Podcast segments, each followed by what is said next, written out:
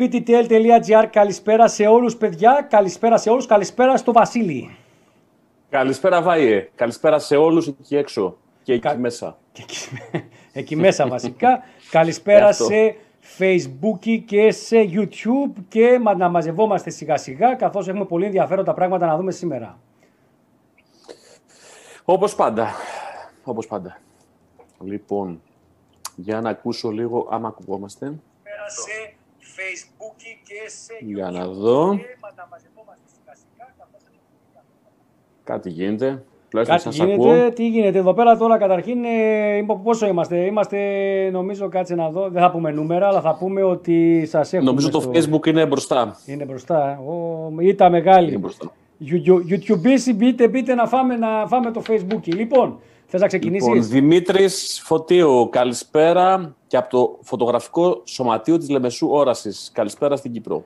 Καλησπέρα στην Κύπρο. Αυτό το παγώ, το γράψα εγώ, ρε. Μην διαβάζεις αυτά που γράφουμε εμείς. Λοιπόν, όχι ρε, εσύ το γράψες τα φιλιά μας. Εμείς θα την καλησπέρα.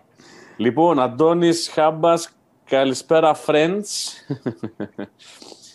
Και λέει, πολύ αναμονή το δεκάλεπτο, κάνει το 5 λεπτά, είμαστε και εμείς ανυπόμονοι. Πρέπει να μαζευτεί ο κόσμος όμως, ρε φίλε. Κανονικά πρέπει να το έχουμε τέταρτο, ας πούμε, γιατί να, τώρα αρχίζεστε και μαζεύεστε. Το δεκάλεπτο τζάμπα το βάζουμε, μου φαίνεται. Ο Κρίς, ο Κάσικος, στέλνει την καλησπέρα στους Photo Doctors. Καλησπέρα, καλησπέρα, Χρήστο. Ο Γιώργος, ο Γεωργακάκης, στέλνει αυτό στην καλησπέρα και καλή εβδομάδα. Επίσης, Γιώργο, και ο Θοδωρής, ο Χιούτης, στέλνει την καλησπέρα. Εντάξει, πάλι στο YouTube σας έχουμε. Εδώ έχουμε μια καλησπέρα στον Τζον τον Βασιλόπουλο, στον Γιώργο τον Πετρακίδη, τον Ανέστη τον Ρόψη, τον Γιάννη τον Μητρόπουλο. Τη χαρά που ούτως ή άλλως θα δούμε μετά, θα συνδεθούμε για το φωτογραφικό βιβλίο της εβδομάδας. Τον Τάσο τον Παπά, που λέει γεια σας σε όλους από τη Θεσσαλονίκη που τούτες μέρες δοκιμάζετε και ελπίζουμε πραγματικά να είστε όλοι safe και υγιείς όπου και να είστε, να προσέχετε και να τελειώνει γρήγορα αυτό το πράγμα που μας έχει βρει παγκοσμίως και στην χώρα μας και σε όλο τον κόσμο και με τις λιγότερες δυνατές από όλες τις ανθρώπινες ζωές και να επανέλθουμε σιγά σιγά μέσα στο 21, ευχόμαστε να επανέλθουμε στα φυσιολογικά. Καλησπέρα στον Άγγελο Τολμιό, στον Γιώργο τον Τζανακάκη που έκανε retracting το message, δεν ξέρω μήπως τι δεν ήθελα να πει. Στο Φώτη τον Κρήτο Ντρόνερ, στον Απόστολο τον Ζορμπά, στο Θέμη τον Κυριακόπουλο, Γιάννη Θεοδωρόπουλο, άντε γεια. Στην Νικόλ τη Βλυσίδη που αν θυμάμαι καλά είναι από την Πάρο. Καλησπέρα στην παρέα και από το Ηράκλειο λέει ο Γιώργος ο Τζανακάκης και ο Σπύρος ο Βλάχος από την Καλαμαριά. Σας καλησπερίζουμε. Καλησπέρα σε όλη την Ελλάδα και στην Κύπρο αλλά και σε όσους μας βλέπουν από το εξωτερικό καθώς έχουμε και αρκετούς που μας βλέπουν από εξωτερικό που είναι λίγο πιο δύσκολη η ώρα νομίζω για αυτούς αλλά παρόλα αυτά μας βλέπουν. Βασίλη, τι όλα καλά? Καμπάνα και στο Facebook, ανεβαίνουν οι φίλοι που μας βλέπουν, οπότε ωραία. Σιγά σιγά να παίρνουμε. Να ξεκινήσουμε λοιπόν. Αυτή τη βδομάδα είπαμε να μην συνεχίσουμε τη συζήτηση που κάναμε την προηγούμενη εβδομάδα για το hardware και το software του υπολογιστή. Κάναμε μια παρένθεση, θα πάει την άλλη εβδομάδα για να μην το κουράζουμε πολύ το θέμα μεταξύ, να μιλάμε δηλαδή 2-3 Δευτέρες για το ίδιο θέμα. Θέλαμε να βάλουμε εμβόλυμα ένα ωραίο θεματάκι και θα μιλήσουμε για φωτογραφικούς διαγωνισμούς. Να βάλω στην παρέα μας αμέσως όσο ο Βασίλης θα σας πει καλησπέρα στους facebook τους φίλους του που μπήκανε μέσα, να βάλω τον Νικόλα τον Σαμαρά και τον Αγοραστό τον Παπατσάνη. Μισό. Τότσικας Κωνσταντίνος έστειλε μια καλησπέρα. Το Δωρής Χιούτης, δεν θα μάθω, το είπα και πριν, αλλά το ξαναλέμε τώρα. Τον Αγοραστό, το μεταξύ τον βλέπω εγώ δύο φορές. Ο Νικόλας συνδέεται, κάτσε να βάλω και τον Αγοραστό. Γιάννης Μητρόπουλος λέει καλησπέρα και από εδώ και από το YouTube. Μας βλέπεις τηλεφωνικά να πούμε. Λοιπόν, ο Αγοραστός συνδέθηκε και δεν τον ακούμε. Connecting audio λέει. Ο Νικόλας τι έγινε? Νικόλα! Αγοραστέ, μας ακούς? Ο Νικόλας λέει connecting audio. Νάτος. Ωραία. Να και ο Νικόλας. Νικόλα. Να ευχαριστήσουμε και τους χορηγούς εκπομπής ΒΑΙΕ. Να τους ευχαριστήσουμε μέχρι να μπει και ο Νικόλας. Αγοραστέ, δεν σε ξεχνάω, θα σε πω καλησπέρα σωστά. Δεν θέλω τώρα να μπει και ο Νικόλας. Λοιπόν, χορηγή της εκπομπής Fujifilm Hellas, Manios Cine Tools, Sigma Greece, η ESP, η σχολή φωτογραφίας και το λογισμικό Skylum Software, εταιρεία Skylum Software με το λογισμικό, το, το Luminar, το Luminar 4. Νικόλα, μας ακούς? Τώρα, ακούγομαι. Τέλεια, μια χαρά. Καλησπέρα λοιπόν αγοραστέ, καλησπέρα Νικόλα. Καλησπέρα και από μένα. Τέλεια λοιπόν παιδιά. Τον Νικόλα του Σαμαρά, παλιός γνωριμός εκπομπής, τον ξέρετε περισσότεροι, υποβρύχιος φωτογράφος, έτσι. Έχουμε κάνει και μια ειδική εκπομπή για την υποβρύχια φωτογραφία που είχατε την ευκαιρία να ρωτήσετε ό,τι θέλετε τον Νικόλα. Τον αγοραστό τον βλέπετε πρώτη φορά στην εκπομπή μας. Ο αγοραστός ο Παπατσάνης λοιπόν, ο οποίος ασχολείται, είναι επαγγελματίας φωτογράφος, ασχολείται με τη φωτογραφία τοπίου, φύσης κτλ. Και η φωτογραφία που βλέπετε πίσω και πάνω, έτσι, που είναι πολύ ωραία καδραρισμένη, ωραίο κάδρο. Είναι δύο μανιτάρια, είναι, μην κάνεις τίποτα άλλο, έτσι. Και είναι φωτογραφία με την οποία ο αγοραστός έχει βραβευτεί στο εξωτερικό, θα μας τα πει ο ίδιος. Και είναι δύο άνθρωποι που έχουν βραβευτεί σε διαγωνισμούς και τους στέλναμε εδώ κοντά μας σήμερα στην παρέα για να κάνουμε μια συζήτηση για το θέμα των φωτογραφικών διαγωνισμών, που νομίζω ότι είναι μια μεγάλη συζήτηση. Εμείς θα προσπαθήσουμε να τη συμπτύξουμε και το phototip αυτής της εβδομάδας θα συμπεριληφθεί μέσα σε αυτή τη συζήτηση. Θα σας δώσουμε μερικές συμβουλές για διαγωνισμούς φωτογραφίας. Καταρχήν, αγοραστέ, συστήσου στο λαό σου. Καλησπέρα σε όλη την παρέα. Ευχαριστώ πολύ για την πρόσκληση. Είμαι φωτογράφος, ασχολούμαι με τη φωτογραφία επαγγελματικά περίπου 12-13 χρόνια. Φωτογραφίζω και φύση, γιατί μεταξύ άλλων φωτογραφίζω και διάφορα event. Ασχολούμαι με τους διαγωνισμούς επίσημα από το 2011 μέχρι και σήμερα. Επιλεκτικά, γιατί γεννιούνται κάθε χρόνο και όλο περισσότεροι, οι οποίοι δεν πληρούν και όλες τις προϋποθέσεις για να είναι μεγάλοι διαγωνισμοί, όπως ονομάζονται. Είναι κάτι που τρέχει την ψυχή μας, μας κάνει να αναρριχθούμε λίγο πιο ψηλά στα θέλω μας. Βλέπουμε ανθρώπους που κάνουν καταπληκτικά πράγματα στο εξωτερικό. Κάποιοι καταφέρουν να τα κάνουν πολύ κοντά τους, κάποιοι έχουν την οικονομική ευχέρεια να ταξιδεύουν από τον κόσμο και να μας χαρίζουν μαγικές εικόνες. Με πολύ πιο εύκολο, όπως λέω εγώ, όμως έργο. Νικόλα, παρακαλώ. Θες να πεις δύο λόγια και εσύ με τι ασχολείσαι και τα λοιπά, γιατί υπάρχουν και περίπτωση να υπάρχουν και άνθρωποι που δεν σε ξέρουν από πριν. Λοιπόν, εγώ ασχολούμαι επαγγελματικά με την υποβρύχια φωτογραφία αποκλειστικά εδώ και 15 χρόνια. Έχω βραβευτεί σε πάνω από 80 διαγωνισμούς παγκοσμίως και ναι, το κομμάτι μου είναι βασικά μόνο το υποβρύχιο. Λοιπόν, παιδιά,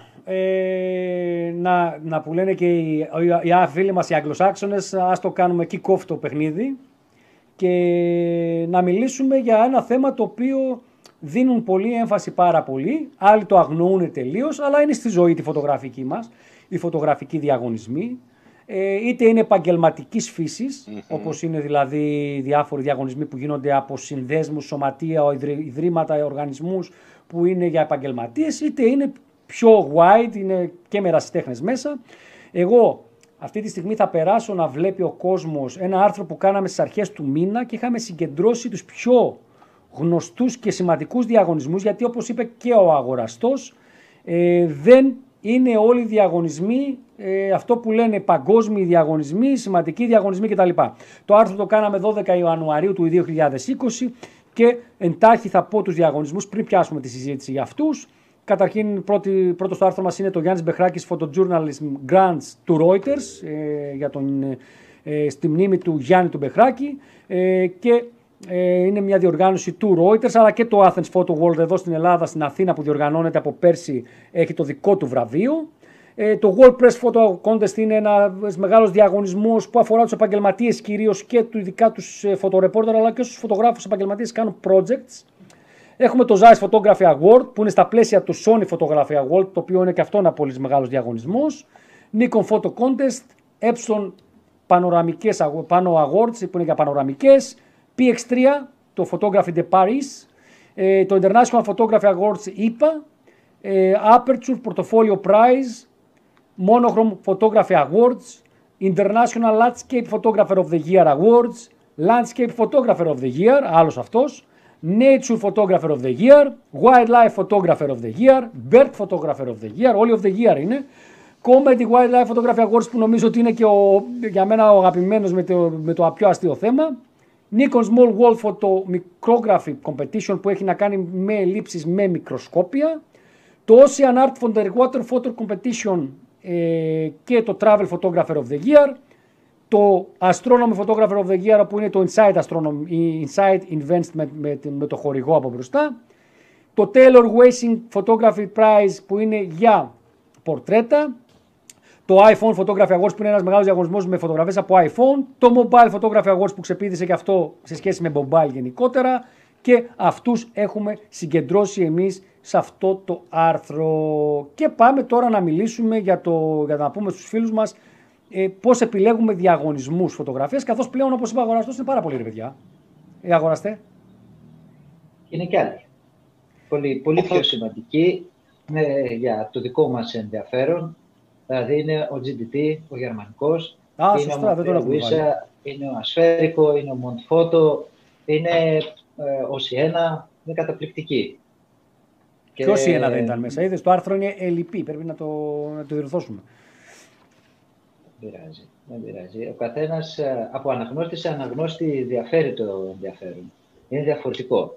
Άρα λοιπόν δεν μπορείς να το πεις ότι είναι ελλειπές το άρθρο, νομίζω ότι μια χαρά τα είπες. Νικόλα... Θέλω να τονίσω όμως, θα μου επιτρέψετε μισό λεπτάκι, του μεγάλου του Γιάννη του Μπεχράκη. Έτσι, γιατί ξεκίνησες με αυτόν. Του τεράστιου Έλληνα Γιάννη Μπεχράκη, ο οποίος κατάφερε να βάλει την τέχνη σε θέματα που πονούσαν πολύ, που ήταν γροφιά στο στομάχι. Και όμως οι φωτογραφίες του δεν ήταν απλά ρεπορταζιακές, είχαν μέσα πολύ μεγάλη δόση τέχνης. Το λέω πραγματικά συγκινημένος, γιατί πολλά χρόνια από πολύ μικρός τον παρατηρώ. Μας λείπει και θα μας λείψει, αλλά εμάς τους νεότερους μας οδήγησε. Μας δασκάλεψε με έναν περίεργο τρόπο. Θέλω να το βάλω σαν αστερίσκο αυτό. Νομίζω ότι όσες εκπομπές και να κάνουμε και να αναφερθεί το όνομα του Γιάννη, όλο και κάποιος θα έχει να πει να εκφράσει το θαυμασμό του κτλ. Και όχι τυχαία. Και για μένα θεωρώ ότι είναι ένας από τους μεγαλύτερους φωτογράφους, Έλληνες φωτογράφους που έχουμε δει. Σημείο αναφοράς. Σημείο αναφοράς. Ειδικά για μας, για τη νέα γενιά. Γιατί να πω ότι υπάρχουν και σπουδαίοι φωτογράφοι του προηγούμενου αιώνα, όπως η Βούλα Παπαϊωάννου κτλ. Να μην τους αναφέρουμε τώρα όλους. Ο Τλούπας από τη Λάρισα κτλ. Που τους βλέπουμε και σε άρθρα του PTTL και σε ντοκιμαντέρ. Νικόλα, πάμε στο κομμάτι των διαγωνισμών. Πώς επιλέγεις εσύ, πες. Αυτοί που ανέφερες, οι περισσότεροι, εκτός είναι. Εγώ τους διαχωρίζω δηλαδή και διαχωρίζονται και από μόνοι τους, όχι εγώ. Διαχωρίζονται και σε θεματική και γενική. Δηλαδή κάποιοι από αυτούς μπορεί να έχουν από γάμο, τοπίο μέχρι οτιδήποτε, έτσι. Είναι τεράστια η γκάμα τους. Εγώ επιλέγω να συμμετέχω σε αυτούς που είναι καθαρά άγριας φύσης, οπότε η θεματολογία έχει μέσα και το δικό μου το κομμάτι που είναι το υποβρύχιο. Υπάρχουν όμως και δύο-τρεις, νομίζω σήμερα ανακοινώθηκε ένας διαγωνισμός, οι νικητές του. Υπάρχουν δύο-τρεις που είναι αποκλειστικά υποβρύχοι, έτσι. Ναι, είναι το Underwater Photographer of the Year, και, που είναι πολύ σημαντικός. Και ναι, πάνω σε αυτό το κομμάτι έχει πάρα πολλούς, δηλαδή μπορώ να σου πω εγώ άλλους τουλάχιστον 50. Μήπως το έχουμε παρακάνει όμως. Παγκοσμίως λέω, δεν λέω για μας εδώ στην Ελλάδα, γιατί εμείς στην Ελλάδα... Το έχουμε, σίγουρα έχει παραγίνει, οπότε, αλλά είναι και στο χέρι σου μετά στο που επιλέγεις να στείλεις εσύ και ποιους θεωρείς καλούς διαγωνισμούς και πού θα μετρήσεις, ας πούμε, μια νίκη εκεί. Αλήθεια, πού μετράει μια νίκη, Βασίλη? Άμα σου λέγανε ότι κέρδισες ένα μεγάλο διαγωνισμό, πέραν του τι μπορεί να έχει ένα χρηματικό έπαθλο, όπως αυτός ο διαγωνισμός που γίνεται στα Εμιράτα, που φέτος πήρε $120,000 η νικήτρια. $120,000 για μια φωτογραφία. Και μάλιστα ήταν του δικού σου κομματιού, Νικόλα, έτσι. Μια φάλαινα, τι είχε βγάλει μια υποβρύχια εικόνα, νομίζω. Πέραν όμως του κομματιού... αυτού, όταν υπάρχει ένα τεράστιο χρηματικό έπαθλο, το οποίο όταν είναι πάνω από $10,000, θα πω εγώ ότι μπορεί να σου δώσει τα χρήματα να κάνεις project που δεν φανταζόσουν. Γιατί όπως είπε πολύ σωστά ο αγοραστός, θα το τονίσουμε αυτό, οι διαγωνισμοί μπορεί να πάρεις μέρος με φωτογραφίες είτε που βγάζεις στην αυλή σου. Αγοραστές, ή που μένεις? Ακριβώς. Εγώ είμαι από τη Δεσκάτη Γρεβενών, μένω στη Θεσσαλονίκη κοντά στη Χαλάστρα, στα κείμενα Θεσσαλονίκης. Τα δύο μεγαλύτερα, αν μπορείς να τα χαρακτηρίσεις βραβεία μου, στο BBC, το 2013 και το 2016, είναι από φωτογραφίες που έγιναν στη Δεσκάτη. Αν εξαιρέσεις δύο στο γερμανικό GDT το 2017 και φέτος, που ήταν από την Νότια Κορέα, όλα τα υπόλοιπα είναι από εδώ, από τον Όλυμπο, από το Καμάρ Τσαλάν και από τη Χαλκιδική. Άρα, λοιπόν, άρα λοιπόν μπορεί να κάνεις εικόνες και στο πίσω μέρος αυλής σου. Βέβαια, επειδή εγώ έχω παρατηρήσει ότι στην Ελλάδα είναι λίγο τα πράγματα πιο δύσκολα, γιατί δεν έχουμε και πολλά άγρια παρθένα μέρη να πεις ότι θα πάω να βρω ένα συγκεκριμένο πολύ ωραίο μέρος να το βγάλω εικόνες, αν και υπάρχουν να ψάξεις. Μπορεί να ταξιδέψεις κιόλας. Εντάξει, να μην πω την Ισλανδία, γιατί έχει γίνει χορτόσουπα, κοτόσουπα, ντοματόσουπα. Αλλά υπάρχουν φοβερά μέρη και στην Νορβηγία και στα Faroe Islands και γενικότερα σε πολλά μέρη, στη Μάλτα, που μπορείς να πας και να κάνεις φοβερές εικόνες, αν έχεις την οικονομική δυνατότητα. Αν ένα βραβείο σου δώσει και τα λεφτά, μπορείς να το κάνεις ακόμα πιο εύκολα, έτσι. Ξέρεις τι γίνεται, αν με επιτρέπετε. Υπάρχουν φωτογράφοι. Εγώ θα έλεγα κιόλας ότι είναι ο μεγαλύτερος αριθμός που έχουν χρήματα στο εξωτερικό.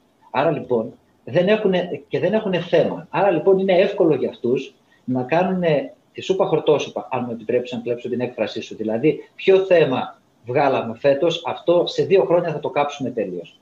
Άρα λοιπόν, σε αυτό θέλει λίγη προσοχή, γιατί νομίζεις στην Ελλάδα ότι δεν έχεις χρήματα και ότι πρέπει να ταξιδέψεις, να πας και εσύ στην Ισλανδία, στον Αμαζόνιο, στην Αρκτική, Ανταρκτική, δεν ξέρω πού, και ξαφνικά μέσα σε έναν διαγωνισμό τύπου BBC που έχει 50.000 φωτογραφίες στις συμμετοχές του, οι 20.000 να είναι επανάληψη του ίδιου θέματος.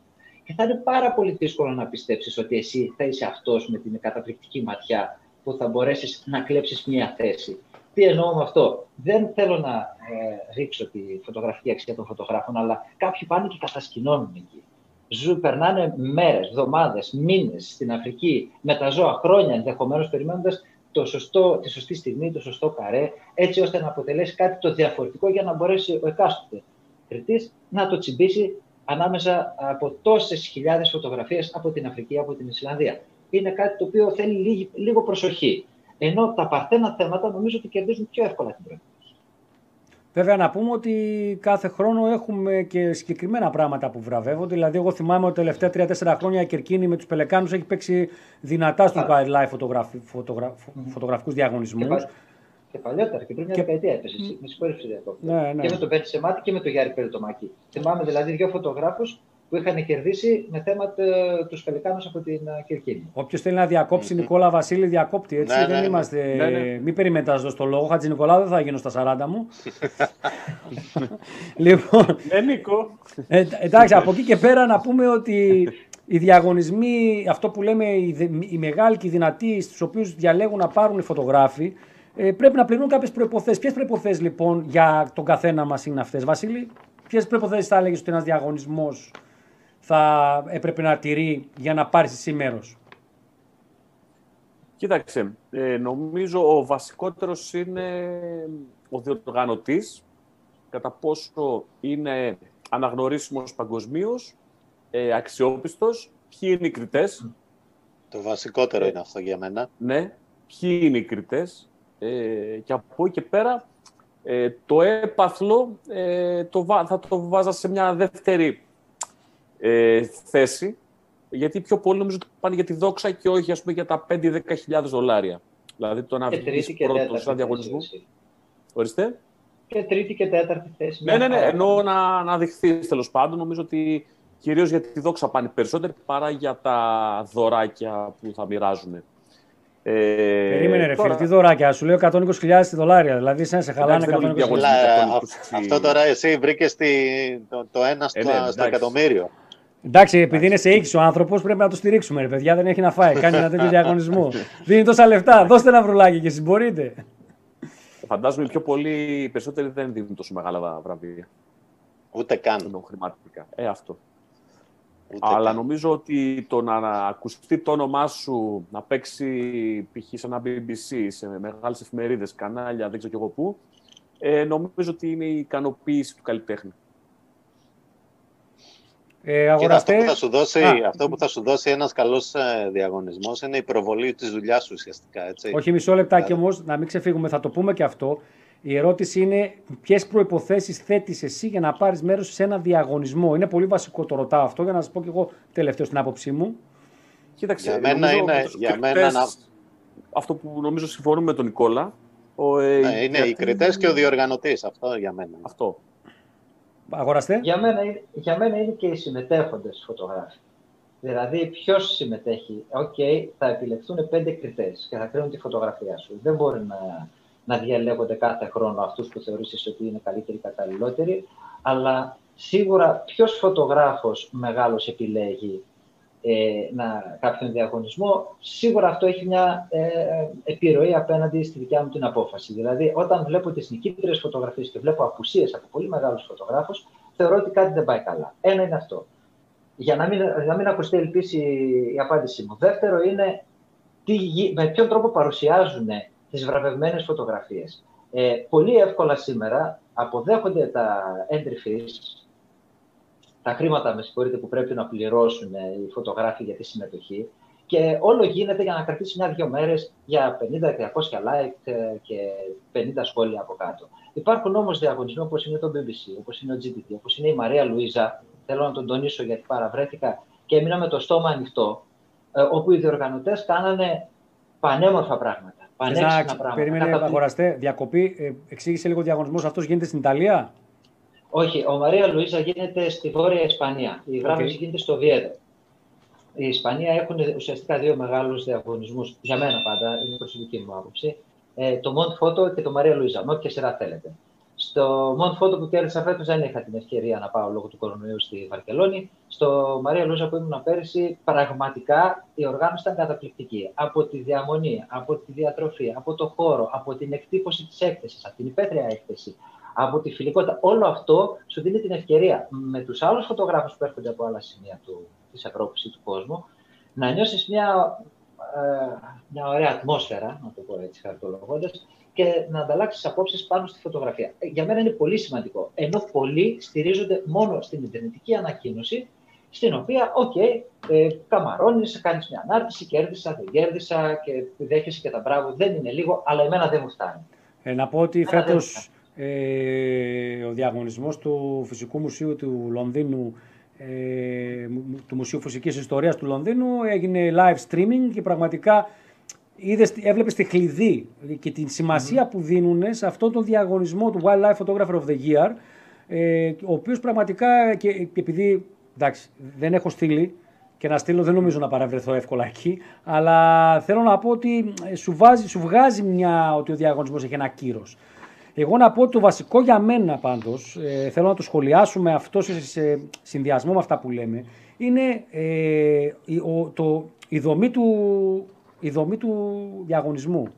Ότι υπάρχει κριτική επιτροπή η οποία επιλέγει και η οποία κριτική επιτροπή είναι κάποιοι άνθρωποι, αν δεν είναι όλοι, είναι 2-3, τους οποίους τους ξέρουμε και έχουν κάποιες ιστορία από πίσω τους, κάποια γνώση και κάποιο έργο.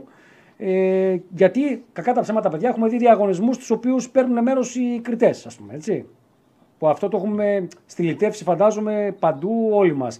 Μπορεί βέβαια να είναι διαγωνισμοί ιδρυμάτων και οργανισμών επαγγελματιών, άρα για μένα δεν δικαιολογεί σε καμιά περίπτωση ποτέ ο διαγωνιζόμενος να έχει κάποια σχέση παραμικρή με τον διαγωνισμό.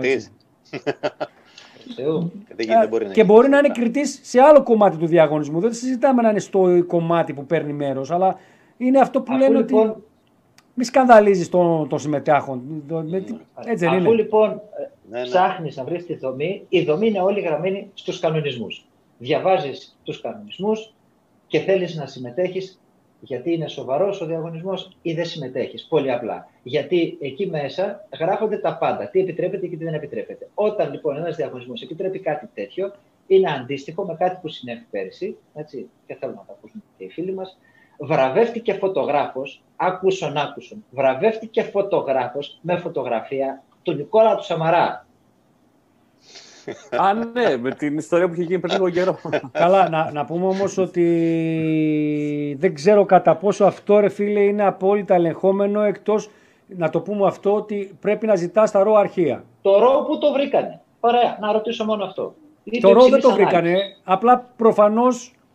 Δεν ζητήσανε ποτέ.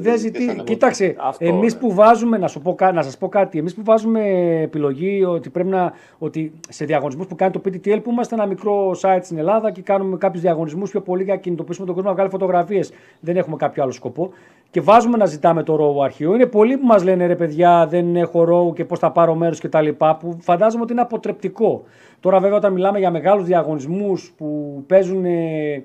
Εκτός από μεγάλα έπαφλα, αλλά και αυτό το που λένε το prestige του διαγωνισμού, δεν μπορεί να μην ζητάς το RAW αρχείο. Βέβαια, έχουμε δει πράγματα και πράγματα να γίνονται, έτσι. Δεν θα ξεχάσουμε World Press Awards που έχουν βρεθεί μετά φωτογραφίες που βραβευτήκαν ότι είχαν θέμα στην επεξεργασία και που εγώ πιστεύω ότι απλά δεν ήταν τα RAW αρχεία, γιατί μερικά ήταν πολύ μπαμ για να τα αφήσουν να περάσουν και να πεις ότι επέλεξε τον κανικητή, έτσι. Μεγάλη συζήτηση είναι τώρα. Αφού θέτουμε λοιπόν τις προϋποθέσεις για να πάρει κάποιος. Πολύ μεγάλη συζήτηση. Μεγάλη συζήτηση και μπορούμε να την κάνουμε. Αλλά αν μιλήσουμε ότι οι προϋποθέσεις που θέτουμε όλοι μας είναι να είναι ένας. Κοίτα, μια παρένθεση μικρή. Ναι. Πες την. Μια παρένθεση μικρή σε αυτό το κομμάτι που λες στη διαδικασία του διαγωνισμού. Ένα σημαντικό κομμάτι που ξεχωρίζει ένα διαγωνισμό είναι το πώς γίνεται η προεπιλογή.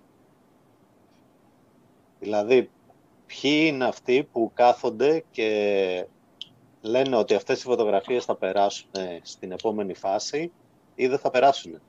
Εννοείς πριν 10.000 φωτογραφίες να μείνουν 700, ας πούμε, κάπως έτσι.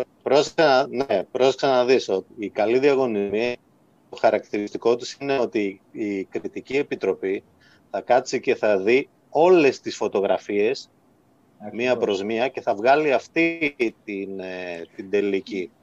Αυτή που θα, αυτά Νικόλα, που θα το πιστεύεις αυτό? Ενώ σε κάποιους άλλους... Νικόλα, αυτό το πιστεύεις όμως? Ενώ σε κάποιους άλλους... Τι εννοείς αν το πιστεύω?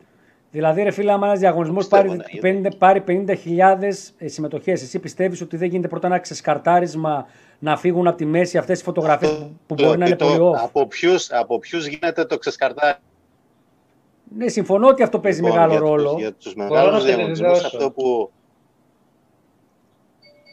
Στους μεγάλους διαγωνισμούς, λοιπόν, μαζεύεται η κριτική επιτροπή, κάθεται κάποιες μέρες μαζί όλοι σε ένα τραπέζι, βλέπουν τις φωτογραφίες και έτσι γίνεται διαλογή και λένε ότι αυτές θα περάσουν παραπέρα και θα φτάσουν μέχρι τον τελικό ή δεν θα φτάσουν. Σε κάποιους άλλους διαγωνισμούς, ήδη οι οργανωτές προφανώς έχουν δικό τους team, το οποίο κάθεται και ξεχωρίζει και λέει ότι αυτές κόβονται, και αυτό που παρουσιάζεται στην τελική, στο πάνελ, ας πούμε, το τελικό, είναι ένα πολύ μικρό κομμάτι και ουσιαστικά δεν έχει κριθεί από αυτούς που θα έπρεπε να έχει κριθεί. Ναι. Δεν φτάνουν λοιπόν στα μάτια των κριτών όλες οι φωτογραφίες που έχουν υποβληθεί. Πολύ απλό. Αυτός στα μικρά γράμματα όμως αναφέρεται ή όχι? Όχι, βέβαια. Δεν αναφέρεται. Εγώ πάντως δεν το βρίσκω παράλογο, δεν το βρίσκω από την άποψη ότι επειδή και εμείς έχουμε κάνει διαγωνισμούς, υπάρχει περίπτωση από τις 50.000 φωτογραφίες οι 1.000 να μην βλέπονται καν. Γιατί να μπουν στη διαδικασία οι κριτές να ασχοληθούν με αυτό το κομμάτι? Γιατί να μην μπουν, αφού αυτή είναι η δουλειά τους. Σωστό. Κλήθηκαν να κάνουν αυτό το πράγμα. Δηλαδή να καθίσουν, θα τους πάρει 2-3 ώρες παραπάνω, θα τις κάνουν ένα αυτόματο delete και θα μείνουν αυτές που πρέπει να... Πόσο είναι κρίμα όμως για το βάρος που φωτογραφίες, αν οι φωτογραφίες δεν βλέπονται, φεύγουν ευθείαν, δεν είναι θέμα, δεν θα κάτσει ο άλλος να ασχοληθεί παραπάνω από ένα δευτερόλεπτο. Δηλαδή το μάτι των κριτών είναι έμπειρο, ξέρει τι θα διαλέξει, ξέρει τι θα χτυπήσει και ξέρει τι θα προχωρήσει παραπέρα. Οπότε όσες και να είναι, αν μια φωτογραφία δεν λέει, θα φύγει κατευθείαν. Σωστό αυτό. Από την άλλη, άντε καλά, ας δεχτούμε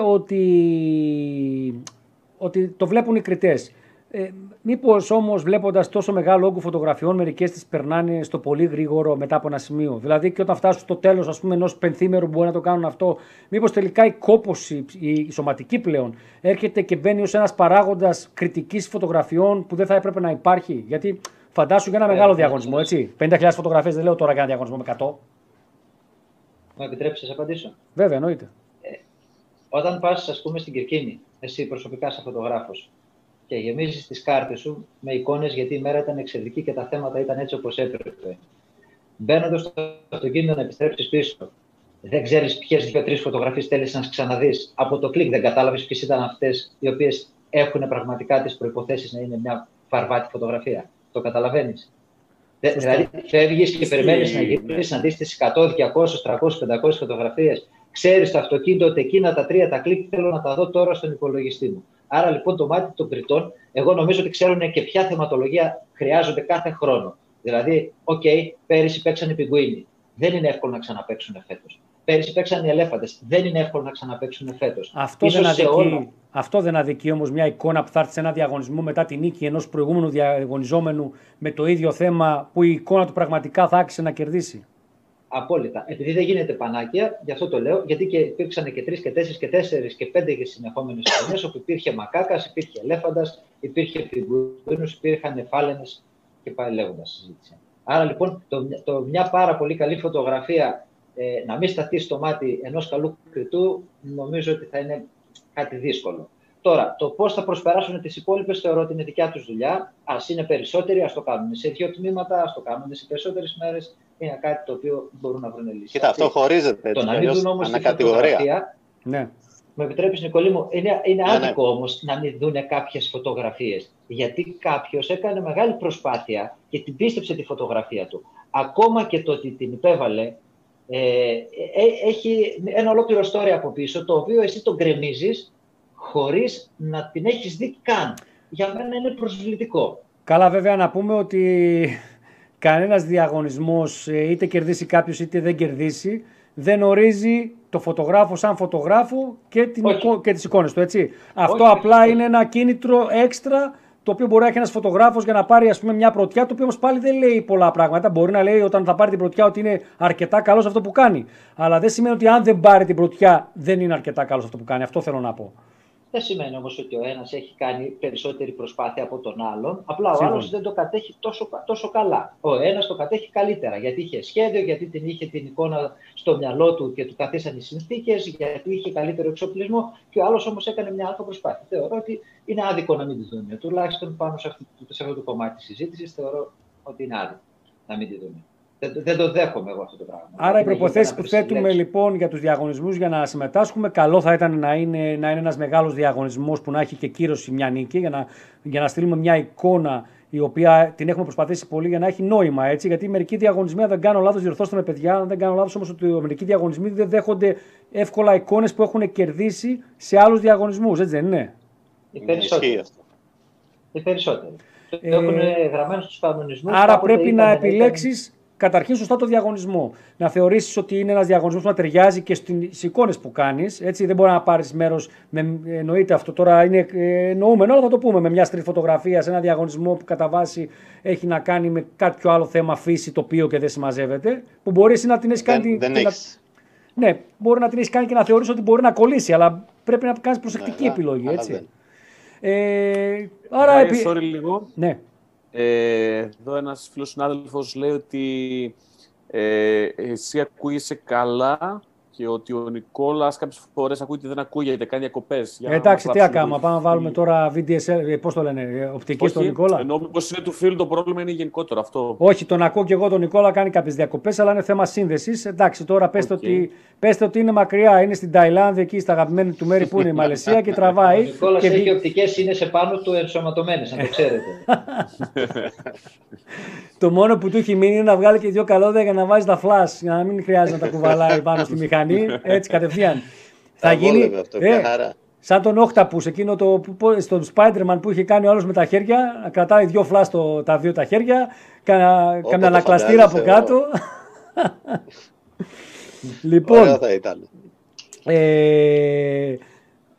οκ, επιλέγουμε το διαγωνισμό. Πώς, ρε παιδιά, φτάνουμε να επιλέξουμε τη φωτογραφία? Γιατί η αλήθεια είναι ότι πολλές φορές οι φωτογράφοι έχουμε μια τάση να υποβαθμίζουμε οι ίδιοι τις φωτογραφίες και τη δουλειά μας και να λέμε αυτή μπορεί, δεν κάνει κτλ. Εσείς ποια διαδικασία ακολουθείτε? Ξεκινάμε από τον Νικόλα, γιατί συνέχεια ξεκινάμε από τον αγοραστό και θα μου θυμώσει. Ξεκινάμε από τον Νικόλα λοιπόν. Εσύ, Νικόλα, ποια είναι η διαδικασία που ακολουθείς όταν πας να επιλέξεις μια φωτογραφία και το διαγωνισμό που έχεις επιλέξει να συμμετάσχεις? Λοιπόν, πρόσεχε να δεις. Εκτός από το ότι έχω ήδη ξεκαθαρίσει, ας πούμε, από όλη τη χρονιά ποιες φωτογραφίες θεωρώ καλές, από εκεί και πέρα κοιτάω το τι έχει προηγηθεί την προηγούμενη χρονιά. Δηλαδή δεν θέλω να στείλω θεματολογία που ήδη έχει παίξει. Το οποίο, Νικόλα, το κρατάς για μετέπειτα, γιατί μερικοί διαγωνισμοί έχουν και ένα όριο του πότε μπορεί να είναι τράβηγμα το κλικ. Συνήθως δίνουν μια πενταετία. Okay. Οπότε ό,τι έχει τραβήξει μέσα σε αυτά τα χρόνια μπορεί να συμμετέχει. Το οποίο το RAW το αποδεικνύεις. Ναι, φαίνεται από το RAW, εννοείται. Από εκεί και πέρα διαλέγεις ποιες θεωρείς εσύ καλές φωτογραφίες. Επίσης, ένα καλό tip, ας πούμε, είναι να ρίξεις μια ματιά στη δουλειά αυτών που είναι στην κριτική επιτροπή. Mm-hmm. Δηλαδή, για να έχεις μια ιδέα για το ποιο είναι το στυλ τους. Γιατί θέλοντας και μη, όταν κάποιος έχει το στυλ του στη φωτογραφία, θα τον τραβήξει κάτι πιο εύκολα που είναι κοντά στο δικό του, στη δικιά του ματιά. Υποσυνείδητα το λες εσύ τώρα, όχι με... Υποσυνείδητα, δηλαδή... αλλά ισχύει, ναι. Δηλαδή θα του κάτσει κάτι πολύ καλύτερα, θα το δει πιο εύκολα, κάτι που είναι κοντά σε αυτόν. Νικόλα, ζητάς τη γνώμη φίλων σου, παραδείγματος χάρη του αγοραστού ή κάποιων συναφίλων άλλων φωτογράφων ή ανθρώπων που δεν έχουν σχέση με τη φωτογραφία, απλά για να πάρεις αντιδράσεις και να δεις αν μια εικόνα τελικά ίσως την έχεις υποβαθμίσει εσύ χωρίς να υπάρχει λόγος ή θεωρείς ότι είναι πολύ τέλεια ενώ δεν είναι. Κοίτα, με τον αγοραστό, ο αγοραστός είναι ο πρώτος που τις βλέπει. Αυτό νερό. πριν κατεβούν στον υπολογιστή. Δηλαδή, ας πούμε, όταν πάω για βουτιά και ξέρω ότι έχω τραβήξει κάτι καλό, θα το τραβήξω με το κινητό εκείνη την ώρα και θα του το στείλω, θα του πω δες. Άρα ανθρώπους που εμπιστεύεσαι την αισθητική και ξέρεις ότι είναι κοντά σε αυτά που κάνεις, τους εμπιστεύεσαι για να σου πούνε μια δεύτερη άποψη για μια εικόνα. Ναι. Αγοραστέ. Εμπιστεύομαι, γιατί μπορεί να έχω τραβήξει κάτι που να θεωρώ, ας πούμε, ότι είναι μοναδικό, καταπληκτικό και να το δει ο άλλος και να σε προσγειώσει. Ναι, έτσι. Αγοραστές ή τον ακούσει δεν είναι αυθύδρομα τα συναισθήματα. Θέλω να σου πω ότι αυτό το κομμάτι που συζητάμε είναι πολύ δύσκολο. Δηλαδή οι φιλίες είναι καλές, τα φωτογραφικά κόμπλεξ είναι πάρα πολλά. Πάρα πολλοί φωτογράφοι έχουν βάλει το καλάμι στα πόδια και είναι όλοι αρτίστες. Ωραία, δηλαδή χάνεται όμως, είναι δικαίωμα το καθενός, χάνεται όμως ένα μεγάλο κομμάτι. Το να μπορείς να μοιραστείς τη χαρά σου πάνω στη φωτογραφία, όπως πάνω στο κρασί, όπως πάνω σε μια αλφα εμπειρία. Είναι κομμάτι της ζωής μας, είναι lifestyle αυτό το πράγμα. Άρα λοιπόν, αν είσαι τυχερός και βρεις έναν άνθρωπο, όπως έχω βρει εγώ τον Νικόλα, βάλτε έναν αστερίσκο που τον έχω βρει, είναι πολύ σπουδαίο να μπορείς να το αναπτύξεις, να το αναλύσεις, να το συζητήσεις, να σου κρίνει, να το δώσεις όμως το βήμα να σου την κρίνει τη φωτογραφία σαν κριτής, σε εισαγωγικά, κάθε φορά και να σου πει καλή. Μέτρη. Αντικειμενικά. Έχω δει και καλύτερα. Εσύ αγοραστέ, η διαδικασία σου όταν μπαίνεις στη διαδικασία, ποια είναι η διαδικασία σου όταν μπαίνεις στο κομμάτι του να επιλέξεις φωτογραφίες για ένα διαγωνισμό. Ναι, θα σας πω. Επειδή η κυριότερη θεματολογία μου είναι τα μανιτάρια, εκτός αν προκύψει κάτι μέσα στη διάρκεια της χρονιάς, δεν είναι συνηθές, αυτό δεν είναι. Μιλάμε για άγρια φύση, μιλάμε για φύση, η οποία δεν ξέρεις τι θα σου δώσει πρώτα απ' όλα. Δεν μπορείς να υποστηρίξεις ότι και φέτος θα κάνω κάποιες διαγωνιστικές εικόνες. Ακολουθείς λοιπόν το ένστικτο. Εμπιστεύεσαι τη ματιά. Δεν μ' αρέσει να ωρεοποιώ μια φωτογραφία για να τη στείλω στο διαγωνισμό. Δηλαδή να πω ότι εντάξει, μωρέα, αλλά κοίταξε την αδιστή ωραία που είναι από αυτή την πλευρά. Άμα τη δεις 45 μοίρες δεξιά, όχι. Μια φωτογραφία ή σ' αρέσει και την πιστεύεις, ή δεν σ' αρέσει και την ωρεοποιείς και τη στέλνεις απλά για να περάσει καλά ο χειμώνας. Άρα είναι το κλικ, πρέπει να σου κάνει κλικ για να πεις ότι τη στέλνεις. Πάρα πολύ σωστά. Ο φωτογραφίσας του φωτογραφίσα, όπως λέω εγώ. Τώρα δεν ξέρω ποιος φωτογραφίζει ποιον. Εγώ το θέμα ή το θέμα εμένα. Γιατί εγώ νομίζω ότι το φωτογραφίζω, αλλά όταν έρχεται η ώρα της επιλογής του διαγωνισμού, ψάχνω να βρω όχι παραπάνω από 2-3 φωτογραφίες, οι οποίες θα μου κάνουν αυτές το κλικ για να τις πάρω, να τις στείλω. Μαζί με άλλες 7, ας πούμε 10 συμμετοχές και να πω ότι έχω στείλει και περιμένω. Όταν θα έρθει η στιγμή λοιπόν των ημερομηνιών που ζητάνε τα RAW αρχεία και όλη αυτή τη διαδικασία για την τελική φάση, ξέρεις αν έχει περάσει κάποια, ότι μεταξύ των δύο-τριών θα είναι. Οι υπόλοιπες θα είναι ούτε με έκπληξη. Άρα λοιπόν δεν ξεγελιέται εύκολα το μάτι. Εγώ θεωρώ ότι η φωτογραφία είναι φωτογραφία σε όλα τα επίπεδα. Έχετε εκπλαγεί ποτέ με κάποια φωτογραφία που πήγαν έλπιστα καλά, ενώ έλεγες ότι έλα μωρέ, εντάξει, αυτό που είπες δηλαδή, εντάξει, μου κάνει το κλικ, αλλά δεν μου κάνει απόλυτα το κλικ. Θα τη στείλω όμως και τελικά να βλέπεις ότι. Οπ, αυτή... Ναι, εγώ έχω εκπλαγεί, αν μου επιτρέπετε. Ήταν η δεύτερη φορά που κέρδισα στο BBC. Ήταν μια φωτογραφία που την έστειλα έγχρωμη το 2015, χωρίς να κάνει τίποτα, δηλαδή δεν βραβεύτηκε πουθενά, και την ξαναέστειλα την επόμενη χρονιά ασπρόμαυρη στο BBC και κέρδισε στο BBC. Ήταν τεράστια έκπληξη για μένα. Αναθεώρησα όμως εγώ την αξία της φωτογραφίας μέσα από αυτό. Ενστικτωδώς, εγκεφαλικά, πες το όπως θέλεις. Δηλαδή έχει γίνει... Έχει ένας έρωτας μέσα στο κεφάλι μου και την κοιτάω τη φωτογραφία και λέω πράγματι ήταν μια φωτογραφία που άξιζε όταν την είδα στην έκθεση μεταξύ άλλων φωτογραφιών να είναι εκεί. Okay. Δεν ξέρω τι απορρίφθηκε. Εγώ μπορώ να κρίνω αυτό που βλέπω. Αν θες να ρωτήσεις κάτι, το ρωτάς, έτσι, γιατί σε βλέπω ότι νόμιζα ότι πάγωσε η εικόνα. Όχι. Έχουμε μια ωραία ερώτηση από την Παρά στο Facebook. Λέει, ποια είναι η γνώμη σας για τα submissions fees? Από τη χαρά είναι η ερώτηση. Δηλαδή και τα χρήματα που δίνεις για να πάρεις μέρος κοινό. Με άλλα λόγια, να την κάνω εγώ πιο συγκεκριμένη. Καλά κάνουν και υπάρχουν οι αμοιβές για να αποτρέπουν τον οποιοδήποτε να παίρνει μέρος που μπορεί να επιβαρύνει την κριτική επιτροπή, ή κακώς υπάρχουν? Όχι, πρόσεξε να δεις τώρα. Καλώς υπάρχουν, αλλά είναι και το τι προσφέρει ο διαγωνισμός, έτσι. Δηλαδή, όταν το διαγωνισμός προσφέρει στη βράβευσή του ένα γκαλά το οποίο είναι σε έναν υπέροχο χώρο, τέλεια στημένο, με υπέροχες εκτυπώσεις και περιλαμβάνει, ας πούμε, πολλά πράγματα, εννοείται ότι θα πρέπει να υπάρχει ένα φι. Μπράβο, ναι.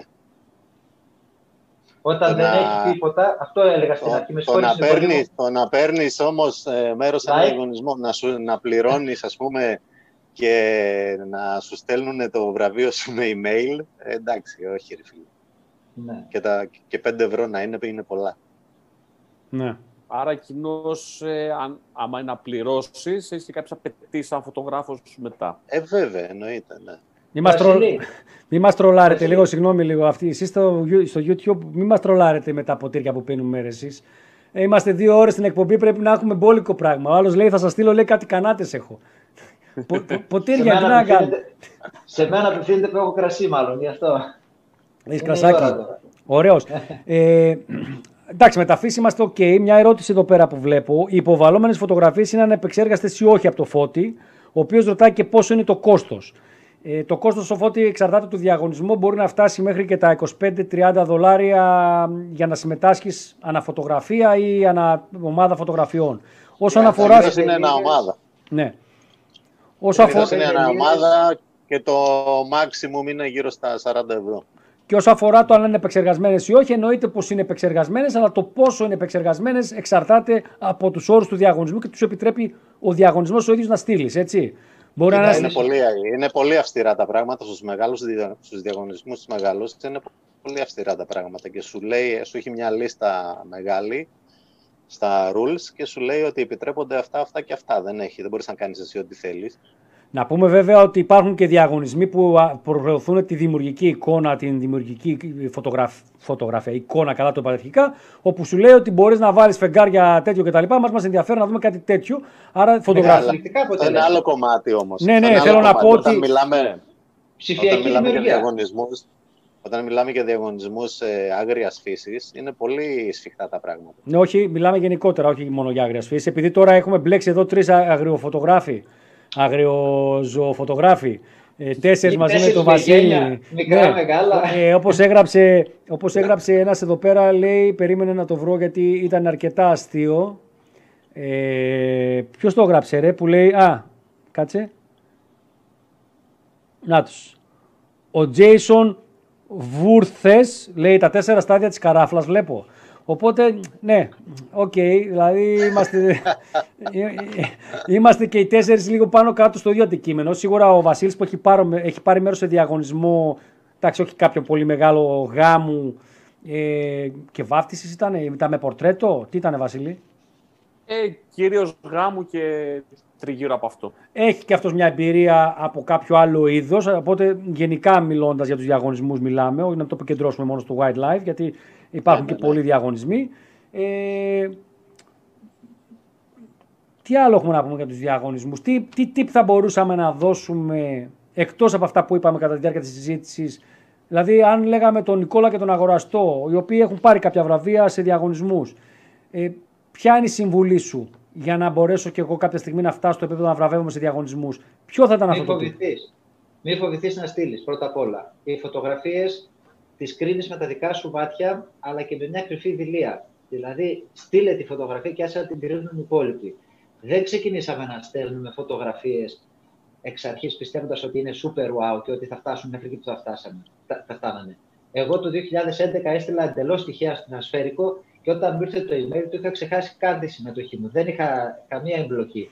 Από εκεί και πέρα λοιπόν άρχισα να ξεδιπλώνω ότι εγώ θα τις στέλνω τις φωτογραφίες με όποιο κόστος και να έχει, είτε από τα entry fee είτε από την αποτυχία, αλλά βλέποντας και παρακολουθώντας ανεβαίνεις, σκαρφαλώνεις. Κυνηγάς να φτάσεις κάπου καλύτερα, έχοντας τις μέσα στο φάκελο. Οι φωτογραφίες δεν πρέπει να κάνουν τίποτα. Ποτέ.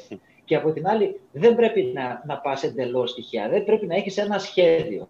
Υπάρχουν πολλές τεχνικές. Δηλαδή, λες, θα πάω στην Κερκίνη, θα πάω στον Όλυμπο, θα πάω για μανιτάρια, θα πάω να κάνω αστροφωτογραφία. Αλλά τι θέλεις να κάνεις? Σκέψου τι θέλεις να κάνεις. Πρώτα θα τη φτιάξεις την εικόνα στο μυαλό με κάποιον τρόπο και μετά θα προσπαθείς να την εκτελέσεις μέσα το μέσον σου. Δεν πας απλά να περιμένεις ότι θα περάσει η σιδηρική τίγρης από τον Όλυμπο. Δεν θα περάσει ποτέ. Έτσι. Το φετινό All Over Winner έχει γίνει, μιας και το ανέφερα εντελώς τυχαία, έχει γίνει από τον Σεργέη Γκορσκόφ που είχα την τύχη να κάθομαι στο ίδιο τραπέζι το 2013 και μάλιστα έγινε τόσο μελετημένα που ο ίδιος ακομπλεξάριστα ανέβασε το βίντεο με όλη την παρασκευή της φωτογραφίας. Δηλαδή πώς πήγανε με ομάδα, πώς στήσανε τις traps κάμερες, και πώς έγινε τελικά αυτή η εικόνα που έγινε, που υπάρχει και σε βίντεο. Άρα λοιπόν... Άρα η συμβουλή του Αγοραστού είναι μη φοβάσαι, στείλε. Νικόλα. Με πρόλαβε ο Αγοραστός αυτό που... Σε πρόλαβε που φίλε, οπότε πρέπει κάτι να σκεφτείς να πεις. Ναι. Όχι, θέλει πλάνο. Θέλει πλάνο στο όταν θες να πάρεις μέρος σε έναν διαγωνισμό, θέλει πλάνο στο τι θα στείλεις και στο τι θα τραβήξεις. Θέλει να το οργανώσεις, να τη φτιάξεις τη φωτογραφία, όπως είπα, Αγοραστό, στο μυαλό σου, να την εκτελέσεις όσο καλύτερα μπορείς και όταν τη δεις και πιστέψεις ότι είναι ok και μπορεί να παίξει δυνατά, στείλ την. Το οποίο πλάνο ξεκινάει από την επιλογή του διαγωνισμού και μετά βλέποντας, μελετώντας το ύφος του διαγωνισμού, το πώς τους προηγούμενους νικητές, εγώ να το πω αυτό, ότι θεωρώ ότι πρέπει να μελετάτε και τους προηγούμενους νικητές σε ένα διαγωνισμό που θέλετε να πάρετε μέρος. Πολύ βασικό. Έτσι, εκτός από τη δουλειά των κριτικών, των κριτικών και των μετειλινιών και των χιωτών. Εκτός και από τη δουλειά της κριτικής επιτροπής που είπε ο Νικόλας ότι καλό να τη μελετάμε. Έτσι.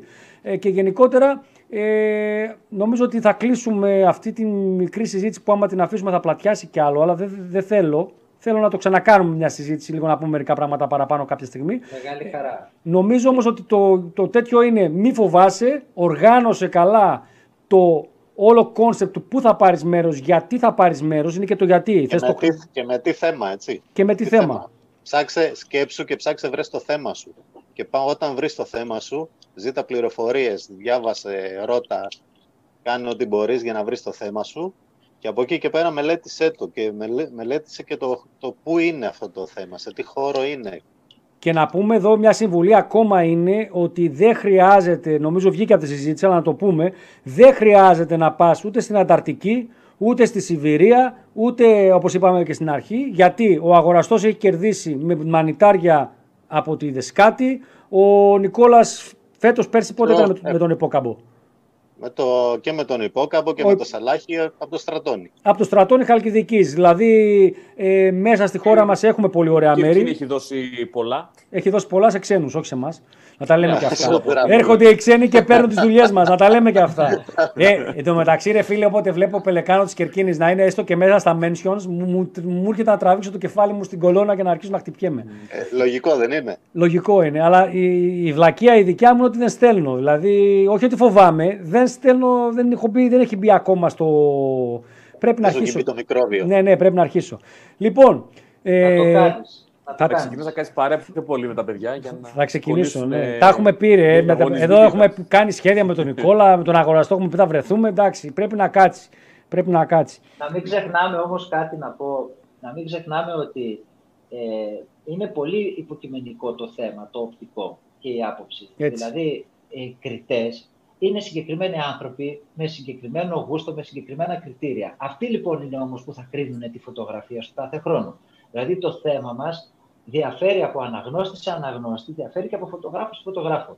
Λοιπόν, δεν πρέπει να απογοητεύεσαι, που απογοητεύεσαι έτσι, δεν το γλιτώνεις, αλλά να μην σε τραβήξει πίσω αυτό να πεις ότι δεν ήταν καλές οι φωτογραφίες μου.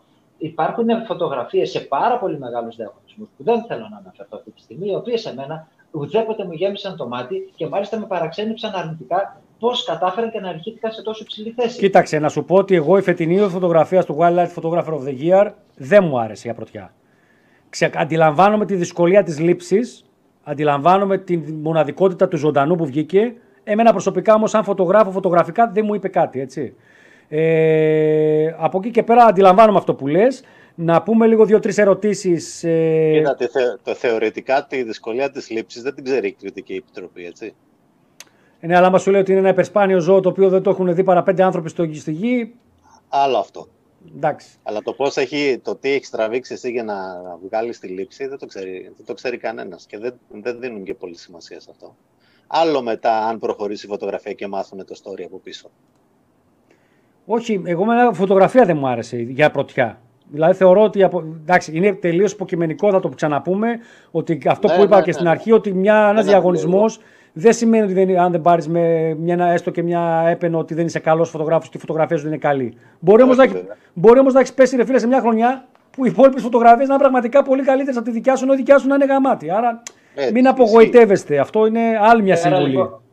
Πέρα από το overall winner, ας σας πω ένα απλό παράδειγμα. Θυμάστε τη φωτογραφία με την κουκουβάγια, με την Παρσελινό. Στο Wildlife Photographer ήταν. Ναι. Highly commended. Δεύτερη θέση, αν δεν κάνω λάθος, ήταν στο GDT, στο Siena ήταν winner. Άρα λοιπόν τα μάτια των κριτών βλέπουν διαφορετικά και ανάλογα και με τις υποβολές που έχουν. Βέβαια, και με το τι χρειάζεται ο κάθε διαγωνισμός να δείξει σαν wow θέμα. Μια ωραία ερώτηση που έχουμε είναι, Βασίλη, σε σένα είναι. Τι γίνονται όσες φωτογραφίες στέλνονται, ποιος τις κρατάει και τι τις κάνει, ρωτάει ο Φώτης. Από όσο γνωρίζω, διαγράφονται μετά το πέρας του διαγωνισμού. Δεν τις κάνει. Καταρχήν να πούμε ότι οι διαγωνισμοί όλοι λένε ότι δεν μπορούν να κάνουν τίποτα απέναντι στη δημοσιοποίηση των φωτογραφιών για λόγους του διαγωνισμού. Οι φωτογραφίες είναι πάντα πνευματικό δικαίωμα του φωτογράφου. Απαγορεύεται να εμπορευματοποιηθούν. Μπορούν να εμπορευματοποιηθούν στο κομμάτι του καταλόγου του διαγωνισμού που αυτό το αποδέχεται ο φωτογράφος με τη συμμετοχή του. Το ξέρει δηλαδή. Δεν είναι κρυφό. Αυτά που κρατούνται, οι φωτογραφίες που κρατούνται είναι οι νικήτριες, έτσι. Όλες οι υπόλοιπες πάνε στον κάδο. Άρα η σκηνοθεσία γίνεται στο μυαλό και η εκτέλεση μένει να περιμένει τις κατάλληλες συνθήκες και το αντίστοιχο μέρος, λέει ο Φώτης. Σωστά.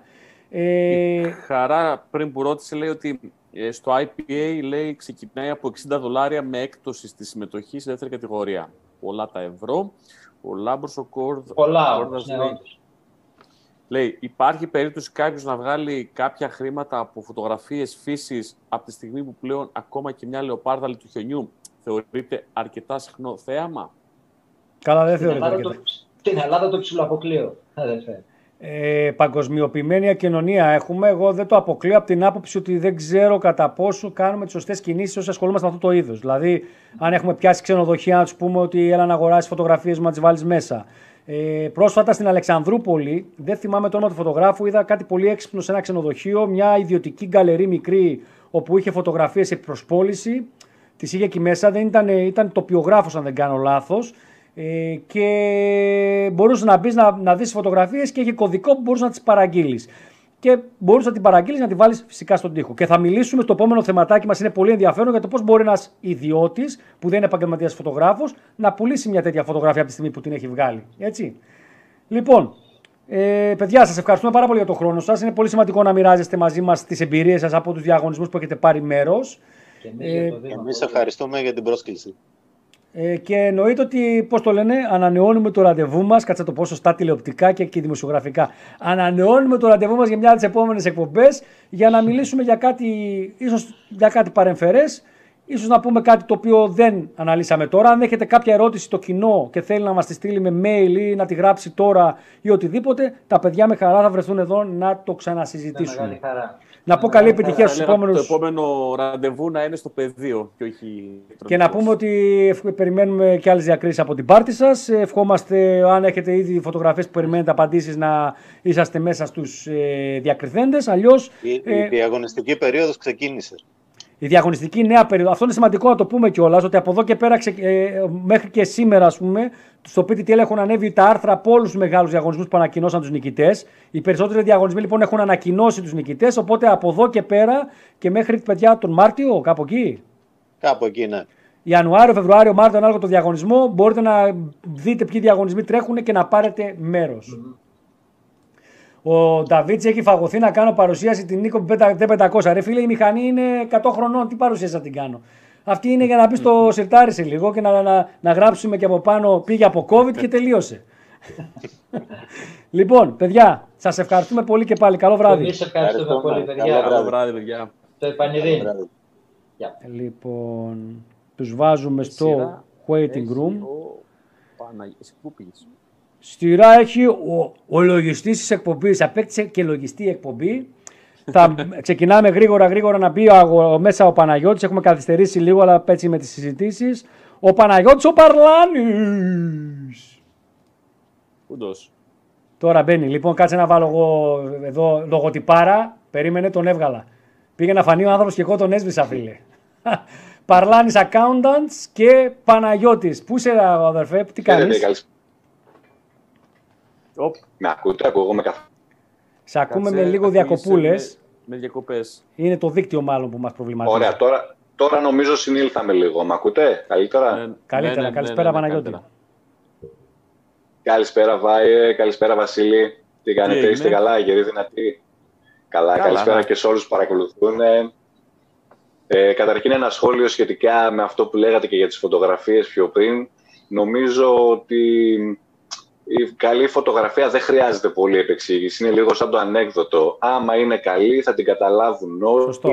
Θέλει πολύ υπότιτλο, δεν θέλει πολλά hashtag, δεν θέλει πολύ ωραιοποίηση και πολύ μορφοποίηση του αρχείου. Σωστά το θέτεις. Νομίζω το έχουμε πει πολλές φορές. Έχουμε θεματάκι, έτσι. Πλέον ο Παναγιώτης κάνα κάποιες εκπομπές, δεν ξέρω από κάθε πότε θα το κάνουμε. Εξαρτάται και από τις ερωτήσεις που θα προλαβαίνουμε να του δίνουμε να τις ψάχνει, έτσι. Μην του βγάλουμε και την ψυχή. Γιατί το μόνο επάγγελμα που πρέπει να δουλεύει full αυτή την περίοδο και να πηγαίνει μπάλα, γιατί συνεχώς γίνονται αλλαγές, είναι το λογιστών. Εγώ να σας πω, μια που έχουμε τον Παναγιώτη. Φαρμακοποιοί και λογιστές. Σωστό, και φαρμακοποιοί. Να σας πω, μια που έχουμε σίγουρα συναδέλφους επαγγελματίες που αυτή τη στιγμή μας βλέπουν, ότι εγώ προσωπικά έκανα την αίτηση για την επιστρεπτέα την Παρασκευή και τα λεφτά μπήκανε σήμερα. Και εγώ και η γυναίκα μου. Η γυναίκα μου είναι διαιτολόγος. Οπότε, Παναγιώτη, κάτι άκουσα ότι η επιστρεπτέα, όσοι κάναν πρώτοι θα πάρουν κατευθείαν τα χρήματα και αργότερα οι άλλοι θα περιμένουνε. Σωστά. Όσοι κάναν αίτηση ουσιαστικά μέσα στο Σαββατοκύριακο, ξεκίνησαν οι πιστώσεις από σήμερα και ίσως να ολοκληρωθούν και αύριο, αν δεν έχουν μπει σε κάποιους χρήματα. Οι υπόλοιποι που ξεκινήσαν να κάνουν αιτήσεις από σήμερα, λογικά μέσα στην εβδομάδα είπε ο Υπουργός θα έχουν πληρωθεί μέχρι την Παρασκευή όλοι. Και να πούμε επίσης, για να το κλείσουμε. Μιλάμε, δεν υπάρχει κάτι τέτοιο, έτσι, τόσο γρήγορα νομίζω. Όχι, εγώ δεν το περίμενα. Η αλήθεια είναι ότι είναι γρήγορα. Αλλά έχουν αργήσει. Θα έπρεπε να την έχουν ανοίξει την πλατφόρμα κάποιες μέρες πιο πριν. Αργήσαν, την ανοίξανε Παρασκευή απόγευμα. Για να ακολουθήσουν το διάγραμμα που είχαν οι ίδιοι ορίσει, έπρεπε με fast track διαδικασίες να πληρώσουν και όσους δικαιούνται τα χρήματα. Οπότε ξεκινήσαν από σήμερα και οι περισσότεροι που έχω μιλήσει και εγώ με κάποιους πελάτες έχουν πάρει τα χρήματα. Οπότε πάλι καλά, γιατί είναι δύσκολη περίοδο. Όλοι χρειάζονται ταχύτητα. Ο Νταβίτ στο YouTube λέει ότι μήπως είσαι πατέρ ευλόγησον, τίποτα. Όχι. Καλό είναι πάντα να κάνεις ένα άνοιγμα, να κρατάς μια ανοιχτή πόρτα. Δεν ξέρεις ποτέ τι γίνεται. Ξέρει οικονομικά. Επίσης και αυτοί έχουν πολλή δουλειά. Σχολιάζει, λέει, ξέρει οικονομικά, σίγουρα είναι πάτερ. Κλαίωμα. Λοιπόν, είναι σίγουρες δουλειές. Παναγιώτη, είμαι ένας φωτογράφος ερασιτέχνης. Και θέλουν και την ίδια υπομονή. Έτσι. Εντάξει, νομίζω ο λογιστής θέλει παραπάνω. Ναι, κοίταξε. Λοιπόν. Ναι, εντάξει, γιατί έχει και λίγο άγχος παραπάνω. Για να μην στείλεις στον παπά δουλειά. Κατάλαβες, δηλαδή θέλει λίγο να προσέξεις παραπάνω, να μην δίνεις δουλειά στους άλλους. Λοιπόν, θα δούμε σήμερα. Κοίταξε, εμένα μου αρέσει φωτογραφία μέχρι ερασιτεχνικά τελείως. Δηλαδή δεν έχω ασχοληθεί ούτε με διαγωνισμούς. Τίποτα, ίσα-ίσα μου αρέσει να κοιτάζω περισσότερο παρά να βγάζω. Έτσι, δηλαδή, δεν μπορώ να πω ότι έχω τη ματιά του φωτογράφου. Περισσότερο μου αρέσει να κοιτάζω δουλειές άλλων και να αξιολογώ με τη δικιά μου οπτική και το δικό μου γούστο, ας πούμε, στις φωτογραφίες. Μέχρι και γι' αυτό παρακολουθώ και την εκπομπή, για να βλέπω τα θέματα και τις φωτογραφίες που δείχνετε κάθε φορά. Ωραία. Δεν μου λες τώρα, πάμε στο θέμα μας για να μην καθυστερούμε παραπάνω. Εγώ είμαι ένας ερασιτέχνης φωτογράφος, λοιπόν. Το επάγγελμά μου είναι γιατρός, περιπτεράς, δεν ξέρω κι εγώ τι είμαι. Και κάνω μια έκθεση φωτογραφίας. Και θέλω να πουλήσω, γιατί έρχεται ένας φίλος ο οποίος έχει τα λεφτά και μου λέει: φίλε, θέλω να αγοράσω μία από τις φωτογραφίες σου. Εντάξει, τώρα μου πεις, άμα είναι φίλος, ρε φίλε, θα του την πουλήσεις, θα του τη δώσεις, αλλά ας πούμε ότι δεν είναι φίλος-φίλος, είναι φίλος φίλου. Να το θέσουμε έτσι πιο σωστά. Και θέλει να αγοράσει, γιατί θέλει να τη βάλει στο γραφείο του, γιατί είναι δικηγόρος, ή μπορεί να θέλει να αγοράσει ένα ξενοδοχείο 5 φωτογραφίες για να τις βάλει στο λόμπι. Αυτό φαντάζομαι, ναι. Λοιπόν, δηλαδή κυρίως με ξενοδοχεία που έχουν ένα διπλανό τοπίο, που έχει κάτι που μπορεί να βοηθήσει να δώσει μια αξία στο περιβάλλον χώρο του ξενοδοχείου. Άρα πάμε να δούμε λίγο το σενάριο αυτό, για το οποίο θα σου πω ότι πολλοί με κατηγορήσαν και μου είπαν: έλα μωρέ τώρα, σιγά τώρα, μην κάνουμε νόμιμα τα πράγματα. Εμείς όμως μπορούμε να δείξουμε στον κόσμο πως μπορεί πολύ εύκολα να το κάνει νόμιμα και να έχει και ένα εισόδημα από τις φωτογραφίες του και αυτός που θα τις αγοράσει να έχει και ένα έξοδο. Για να το δούμε. Οπότε να μας κάνει ένα share screen. Θα σας δείξω κάποιες διαφάνειες. Θα σας κάνω τώρα ένα share screen. Για κάνε ένα share screen, εγώ να μας βάλω και στην άκρη. Πείτε μου αν έχετε εικόνα. Έχουμε εικόνα. Ναι. Ωραία, μας βάζω και εδώ πάνω εγώ στην άκρη. Τέλεια. Πάνω σε αυτό που είπες, Βάιε, γιατί τελικά να μπω σε αυτή τη διαδικασία, θα το δούμε λίγο αφού κλείσω τις 3-4 διαφάνειες, θα καταλάβουμε ότι τελικά έχει αξία για όλους αυτή η διαδικασία. Λοιπόν, έστω λοιπόν ότι είμαι ένας ιδιώτης, έτσι, δεν έχω έναρξη επαγγέλματος, είμαι ένας απλός ερασιτέχνης, τέλος πάντων ένας φωτογράφος που δεν έχω δικό μου φωτογραφείο και γενικά δεν έχω έναρξη επαγγέλματος, ιδιώτης κατά την εφορία. Ο τρόπος για να πουλήσω τη δικιά μου τη φωτογραφία σε έναν επιχειρηματία, είχε ένα ξενοδοχείο, όπως είπες και εσύ, είναι το παραστατικό που λέγεται τιμολόγια αγοράς από ιδιώτη. Πάμε λίγο να δούμε κάποια βασικά σχετικά με αυτό. Πότε μπορούμε να το κόψουμε και πότε πρέπει να κόψουμε αυτό το τιμολόγιο αγοράς από ιδιώτη. Όπως είπαμε, η μία η επιχείρηση είναι με έναρξη, αυτός που θα μας την αγοράσει, και εμείς που την πουλάμε είμαστε φυσικό πρόσωπο. Μη υποχρεωτήρης βιβλίων και στοιχείων. Άρα δεν έχουμε κάνει έναρξη και πρέπει να μεταβιβάσουμε αυτό το αγαθό που έχουμε στα χέρια, μιας καλή φωτογραφία, σε έναν επαγγελματία. Πολύ βασικές προϋποθέσεις που ισχύουν και πρέπει να τηρούνται ευλαβικά είναι ότι εγώ, ο πολιτής, είμαι ιδιώτης και δεν κάνω τρεις ομοειδείς συναλλαγές μέσα στο ίδιο εξάμηνο. Τι εννοούμε με αυτό? Ότι μπορώ ουσιαστικά μέχρι 2 φορές μέσα στο εξάμηνο να πουλήσω τέτοιες φωτογραφίες. Την τρίτη φορά που θα πάω να το κάνω, να πουλήσω ως ιδιώτης φωτογραφία, η εφορία θα μου ζητήσει να κάνω έναρξη επιχειρηματικής δραστηριότητας, γιατί θεωρεί ότι έχω συνεχές κέρδος, επαναλαμβανόμενο κέρδος μέσα από τέτοια διαδικασία. Άρα δεν μπορώ να είμαι ιδιώτης πλέον, δεν με λογίζει ως ιδιώτη. Πρέπει να πάω να κάνω έναρξη. Καλά να πω ότι αυτό εμένα μου ακούγεται αστείο αυτό το πράγμα, έτσι. Ποιο από τα δύο? Ότι η κυβέρνηση σου λέει ότι με 3 φορές που πούλησες πρέπει να κάνεις έναρξη. Δηλαδή, μου φαίνεται αστείο από την άποψη ότι ξέρω ότι στο εξωτερικό μέχρι ένα συγκεκριμένο ποσό δεν φορολογείσαι. Έτσι δεν είναι? Συμφώνω. Κάθε χώρα έχει τους δικούς τους κανόνες λειτουργίας. Στην Ελλάδα έχουμε αυτό. Το παιχνίδι είναι αυτό. Κοιτάμε πώς να το παίξουμε σωστά. Ερώτηση. Βασίλη, πες μου. Φαντάζομαι ότι μπορεί να είναι είτε φωτογραφία, είτε φτιάχνω, ξέρω εγώ, μπλουζάκια ή οτιδήποτε. Έτσι δεν είναι, νομίζω ότι Φυσικά, ακριβώς. Γι' αυτό λέω ομοειδείς συναλλαγές, γιατί δεν είναι απαραίτητα φωτογραφία. Θα μπορούσε να πουλάω μηχανάκια, ας πούμε, να έχω μηχανάκια και μέχρι το δεύτερο μηχανάκι είμαι οκ. Το τρίτο πρέπει να κάνω έναρξη. Επίσης, Παναγιώτη. Η ερώτηση είναι εξής όμως, είναι πιο συγκεκριμένη. Έρχεται ένα ξενοδοχείο και μου λέει: αδερφέ μου, αρέσουν εδώ οι φωτογραφίες που έχεις. Θέλω να σου αγοράσω 10 φωτογραφίες με τη μία όμως. Αυτό θεωρείται μία συναλλαγή? Αυτό μπορεί, εφόσον γίνει σε ένα παραστατικό, σε ένα τιμολόγιο αγοράς από ιδιώτης, ένα άλμπουμ 10 φωτογραφιών, θεωρείται μία συναλλαγή. Θα μπορούσα να το πουλήσω και μια δεύτερη φορά, ένα δεύτερο άλμπουμ φωτογραφιών. Όχι όμως μια τρίτη φορά. Okay. Μέσα στο εξάμηνο. Οκ. Mm-hmm. Okay. Ναι. Ωραία. Ωραία. Λοιπόν, η διαδικασία ποια είναι? Το τιμολόγιο της αγοράς από τον ιδιώτη μας το εκδίδει πάντα ο επιχειρηματίας. Προφανώς. Εμείς, σαν ιδιώτες, δεν έχουμε ούτε μπλοκάκια, δεν έχουμε ούτε προγράμματα, δεν έχουμε τίποτα. Άρα μας το κόβει αυτός.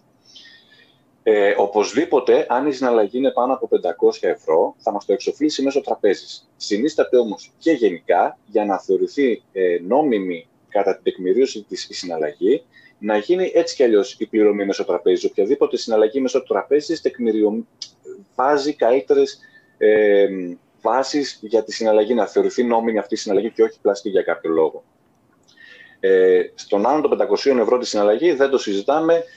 Η επιχείρηση ίδια πρέπει να ξέρει ότι πρέπει να μας πληρώσει μέσω τραπέζι για να μπορεί να εκπέσει αυτή τη δαπάνη της.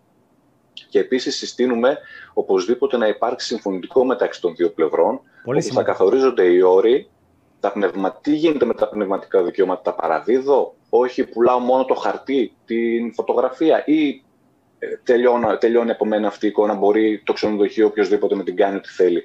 Και έναντι ποιών ποσών μπορεί να γίνει αυτό και με ποιους τρόπους πληρωμής. Καλό αυτό, είναι παιδιά, είναι εννοούμενο σε όλα τα φωτογραφικά μας project, ότι πρέπει να έχουμε συμφωνητικά και να καθορίζουμε τους όρους πώλησης. Δηλαδή, στα μεγάλα photo banks υπάρχουν αυτοί οι όροι.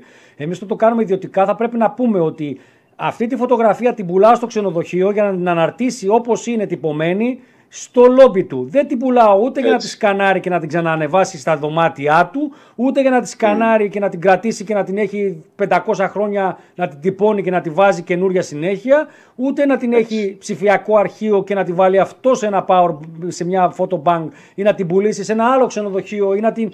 Ή μπορεί το ξενοδοχείο, ξέρεις τι να πει? Να πει στο σύλλογο ξενοδόχων, ξέρεις τι, έχω μια πολύ ωραία φωτογραφία της περιοχής, να τη βάλουμε σε ένα βίντεο, να τη βάλουμε. Μην γελάς, ρε. Και φαντάζομαι μπορεί να την πουλήσει κιόλας. Ποιος ξέρει, μπορεί να πει ότι είχα προσλάβει ένα φωτογράφο. Πρέπει να το γράψετε ακριβώς ότι την παραχωρώ για να μπει στο λόμπι, για να μπει στα δωμάτια, σε 5 δωμάτια να αναρτηθεί τυπωμένη. Προσοχή μεγάλη σε αυτό. Για να είσαστε καλυμμένοι, σε περίπτωση κάποιος πονηρός κάνει κάτι με τη φωτογραφία σας, να μπορείτε να έχετε το χαρτί και να του πείτε από αφιλέ. Pay me. Μιλάμε ότι αυτό είναι μετά λεφτά για σας, έτσι. Sorry, Παναγιώτη, για τη διαφορά. Σκέψου δηλαδή ότι όντως μπορεί μια φωτογραφία να είναι τόσο δυνατή που ένας επιχειρηματίας να έχει κέρδος σημαντικό από αυτό και να πουλάει προϊόντα π.χ. μέσα από αυτήν, και εσύ από τη στιγμή που δεν έχεις καθορίσει κάτι συγκεκριμένο μέσα σε ένα συμφωνητικό, να θεωρείς ότι πλέον του ανήκει η φωτογραφία και εσύ σε έχει πετάξει έξω από τα πνευματικά δικαιώματα, ενώ θα μπορούσες να το συμπεριλάβεις σε κάποιο συμφωνητικό και να συνεχίζεις να εισπράττεις χρήματα βάσει royalties στο μέλλον. Λοιπόν, άρα αφού έχουμε ξεκαθαρίσει και το πώς γίνεται κάποια βασικά για τη διαδικασία, να δούμε λίγο έτσι και ένα παράδειγμα, πώς είναι ένα τέτοιο τιμολόγιο. Πάνω δεξιά, για παράδειγμα, θα είχε τη σφραγίδα του επιχειρηματία, κάτω στην επωνυμία θα είχε τα δικά μας, στην περιγραφή των αγαθών θα είχαμε μία φωτογραφία, το άλμπουμ φωτογραφιών του Βασίλης πριν, και τέλος θα είχαμε την αξία κάτω και τους όποιους υπολογισμούς γίνονται επί του τιμολογίου, ενώ την παρακράτηση και το τέλος χαρτοσύμου. Αυτό, Παναγιώτη, όταν το συμπληρώνουμε, ο επιχειρηματίας βάζει και ΦΠΑ. Όχι. Θα δούμε λίγο τώρα στις επιβαρύνσεις ότι εφόσον έχουμε να κάνουμε με ιδιώτη, η συναλλαγή δεν εμπίπτει στα πλαίσια του ΦΠΑ, αλλά στα πλαίσια του χαρτοσύμου. Okay. Όταν συναναστρεφόμαστε με έναν ιδιώτη, δεν τίθεται φόρος προστιθέμενης αξίας, αλλά χαρτόσημο. Αυτό είναι 3,6%. Στην περίπτωση που είναι όλες οι άλλες. Ναι, Βασίλη. Βάει κάπως λίγο κροπάρι. Το ξέρω ότι κροπάρι, δεν μπορώ να κάνω τώρα κάτι το διορθώσω. Εντάξει, δεν πειράζει. Δεν έχει να δεις κάτι από κάτω. Το κροπάρι είναι κάτι ξένο, δεν το ξέρω. Όχι. Το κροπάρι σημαίνει ότι επειδή στριμάρουμε και κόβει λίγο από το παραστατικό, έκοψε λίγο. Αλλά παιδιά, το παραστατικό αυτό, άμα πας σε ένα βιβλιοπωλείο και τα αγοράσεις, αυτό θα έχει. Δεν έχει κάτι να δεις. Ναι, αυτό. Ναι, είναι τιμολόγιο αγοράς από ιδιώτη. Αυτό που ανέβασα ήταν απλά μια τυπική εικόνα. Έτσι. Οπότε, συνεχίζοντας, η συναλλαγή μας θα επιβαρυνθεί με το χαρτόσημο, που αν δεν είναι ΑΕ ή ΕΠΕ ο επιχειρηματίας που την αγοράζει, όπου εκεί έχει 2,4% επιβάρυνση, σε όλες τις άλλες περιπτώσεις, ατομική επιχείρηση ΟΕΕ έχει 3,6%. Η επιβάρυνση, από ποιον θα αφαιρεθεί αυτό το ποσό, έχει να κάνει με το τι έχει συμφωνηθεί μεταξύ των δύο πλευρών. την καταβολή θα την κάνει ο επιχειρηματίας. Αυτός, ας πούμε, θα πάει στην εφορία να το πληρώσει κατά κάποιο τρόπο. Αλλά από ποιανού την τσέπη θα φύγουν τα χρήματα, έχει να κάνει, δεν διευκρινίζεται ακριβώς από τον κώδικα. Έχει να κάνει με το τι έχουν συμφωνήσει. Με άλλα λόγια, λέω 100 ευρώ θέλω για την εικόνα συν το χαρτόσημο, το πληρώνεις εσύ, ή λέει, συμφωνώ και λέω ότι στα 100 ευρώ μέσα προπεριλαμβάνει το χαρτόσημο, κάτι τύπου σαν το ενίκιο δηλαδή ένα πράγμα. Ναι, ακριβώς. Η ίδια λογική είναι. Ναι, ναι. Και επίσης, εφόσον πουλάμε όχι μόνο μια φωτογραφία που έχω και τη δίνω ορίστε πάρτινα, όπου κάνει 100 ευρώ και δίνω και το χαρτόσημο και τελειώνουμε εκεί η συναλλαγή, αλλά δίνω και τα πνευματικά δικαιώματα της φωτογραφίας, τότε θα πρέπει να κάνουμε και την παρακράτηση 20%. Εφόσον δηλαδή αποξενόμαστε και τα δικαιώματα. 20%? Ω φίλε, δεν πουλάω τίποτα. Κοίταξε, πνευματικά. Κοίταξε, η παρακράτηση, ναι μεν, ακούγεται μεγάλο το 20%, αλλά στην πράξη επειδή θα έρθει και θα συμψηφιστεί τη φορολογική δήλωση, ας πούμε ότι απλά αυτή τη στιγμή δεν θα το έχουμε στην τσέπη μας, αλλά το αφήνουμε στην άκρη στο τάξη. Κατά κάποιο τρόπο με όλες τις παρακρατήσεις. Ωραία. Προχωράμε. Λοιπόν, πάμε λοιπόν να δούμε και ένα παράδειγμα. Έχουμε λοιπόν το φίλο τον Γιάννη που είπες και εσύ ότι δεν έχει κάνει έναρξη και ξαφνικά προκύπτει από ένα ξενοδοχείο ενδιαφέρον για μια φωτογραφία του. Συμφωνεί ότι θα την αγοράσει το ξενοδοχείο έναντι 1.000 ευρώ. Τελικά τι θα εισπράξει ο Γιάννης, τι χρήματα θα έχει για να πάει στο μάρκετ, γιατί κάπου αλλού πλέον δεν μπορεί να πάει, όλα είναι κλειστά.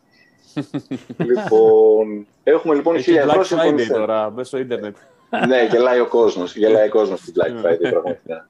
Ένα προϊόν ψάχνω εδώ και ένα μήνα, είναι στην ίδια τιμή, προχθές ανέβηκε 100 ευρώ, τώρα ξανακατέβηκε στην ίδια ακριβώς τιμή. Έτσι, προσφορά, το έκανε προσφορά.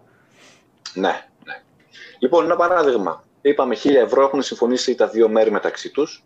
Θα έρθουμε, θα αφαιρέσουμε το χαρτόσημο που είπαμε 3,6% ή 2,4%. Τώρα εγώ έχω πάρει την πιο συνήθις περίπτωση που είναι 3,6%, γιατί ΑΕ και ΕΠΕ στην Ελλάδα δεν είναι τόσες. Και την παρακράτηση που είναι 200 ευρώ. Άρα ο Γιάννης θα πάρει στην τσέπη του 764 ευρώ. Εφόσον πουλήσει και τα πνευματικά δικαιώματα, έτσι. Εφόσον πουλήσει και τα πνευματικά δικαιώματα. Θεωρώ ότι είναι το σύνηθες. Τώρα εσείς ξέρετε περισσότερο, αλλά θεωρώ ότι είναι το σύνηθες να έρθει κάποιος και να ζητήσει. Δεν είναι το σύνηθες, αλλά δηλαδή, δεν τα δίνεις τα πνευματικά δικαιώματα. Εκτός εάν σου δώσει επί πνευματικών δικαιωμάτων ένα πολύ μεγάλο ποσό. Γιατί μετά, εφόσον. Γι' αυτό δίνει 1.000 ευρώ και όχι 100.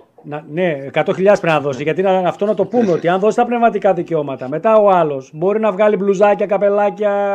Καλά, ναι, κουπίτσες. Πάντα, έτσι. Οπότε εσύ μετά είναι όπως είναι, είναι όλα τα πράγματα, τα πνευματικά δικαιώματα, με το τραγούδι, με όλα. Πρέπει να προσέξεις πότε θα τα δώσεις και πού και ποια θα είναι η αξία που θα δώσεις. Έτσι. Ένα κείμενο, ένα σενάριο, ίσως ένα τραγούδι, όπως είπες και εσύ, όλα αυτά με τα πνευματικά δικαιώματα. Πάντα όταν έχουμε σκοπό να πουλήσουμε κάτι τέτοιο, καλό να συμβουλευτούμε και ένα δικηγόρο για το τι ακριβώς μπορούμε να προβλέψουμε σε μια σύμβαση μεταξύ των δύο πλευρών. Ωραία. Άρα, αν δεν έχουμε πνευματικά δικαιώματα, κρατάμε μόνο το χαρτόσημο, το 3,6%, τα 36 ευρώ.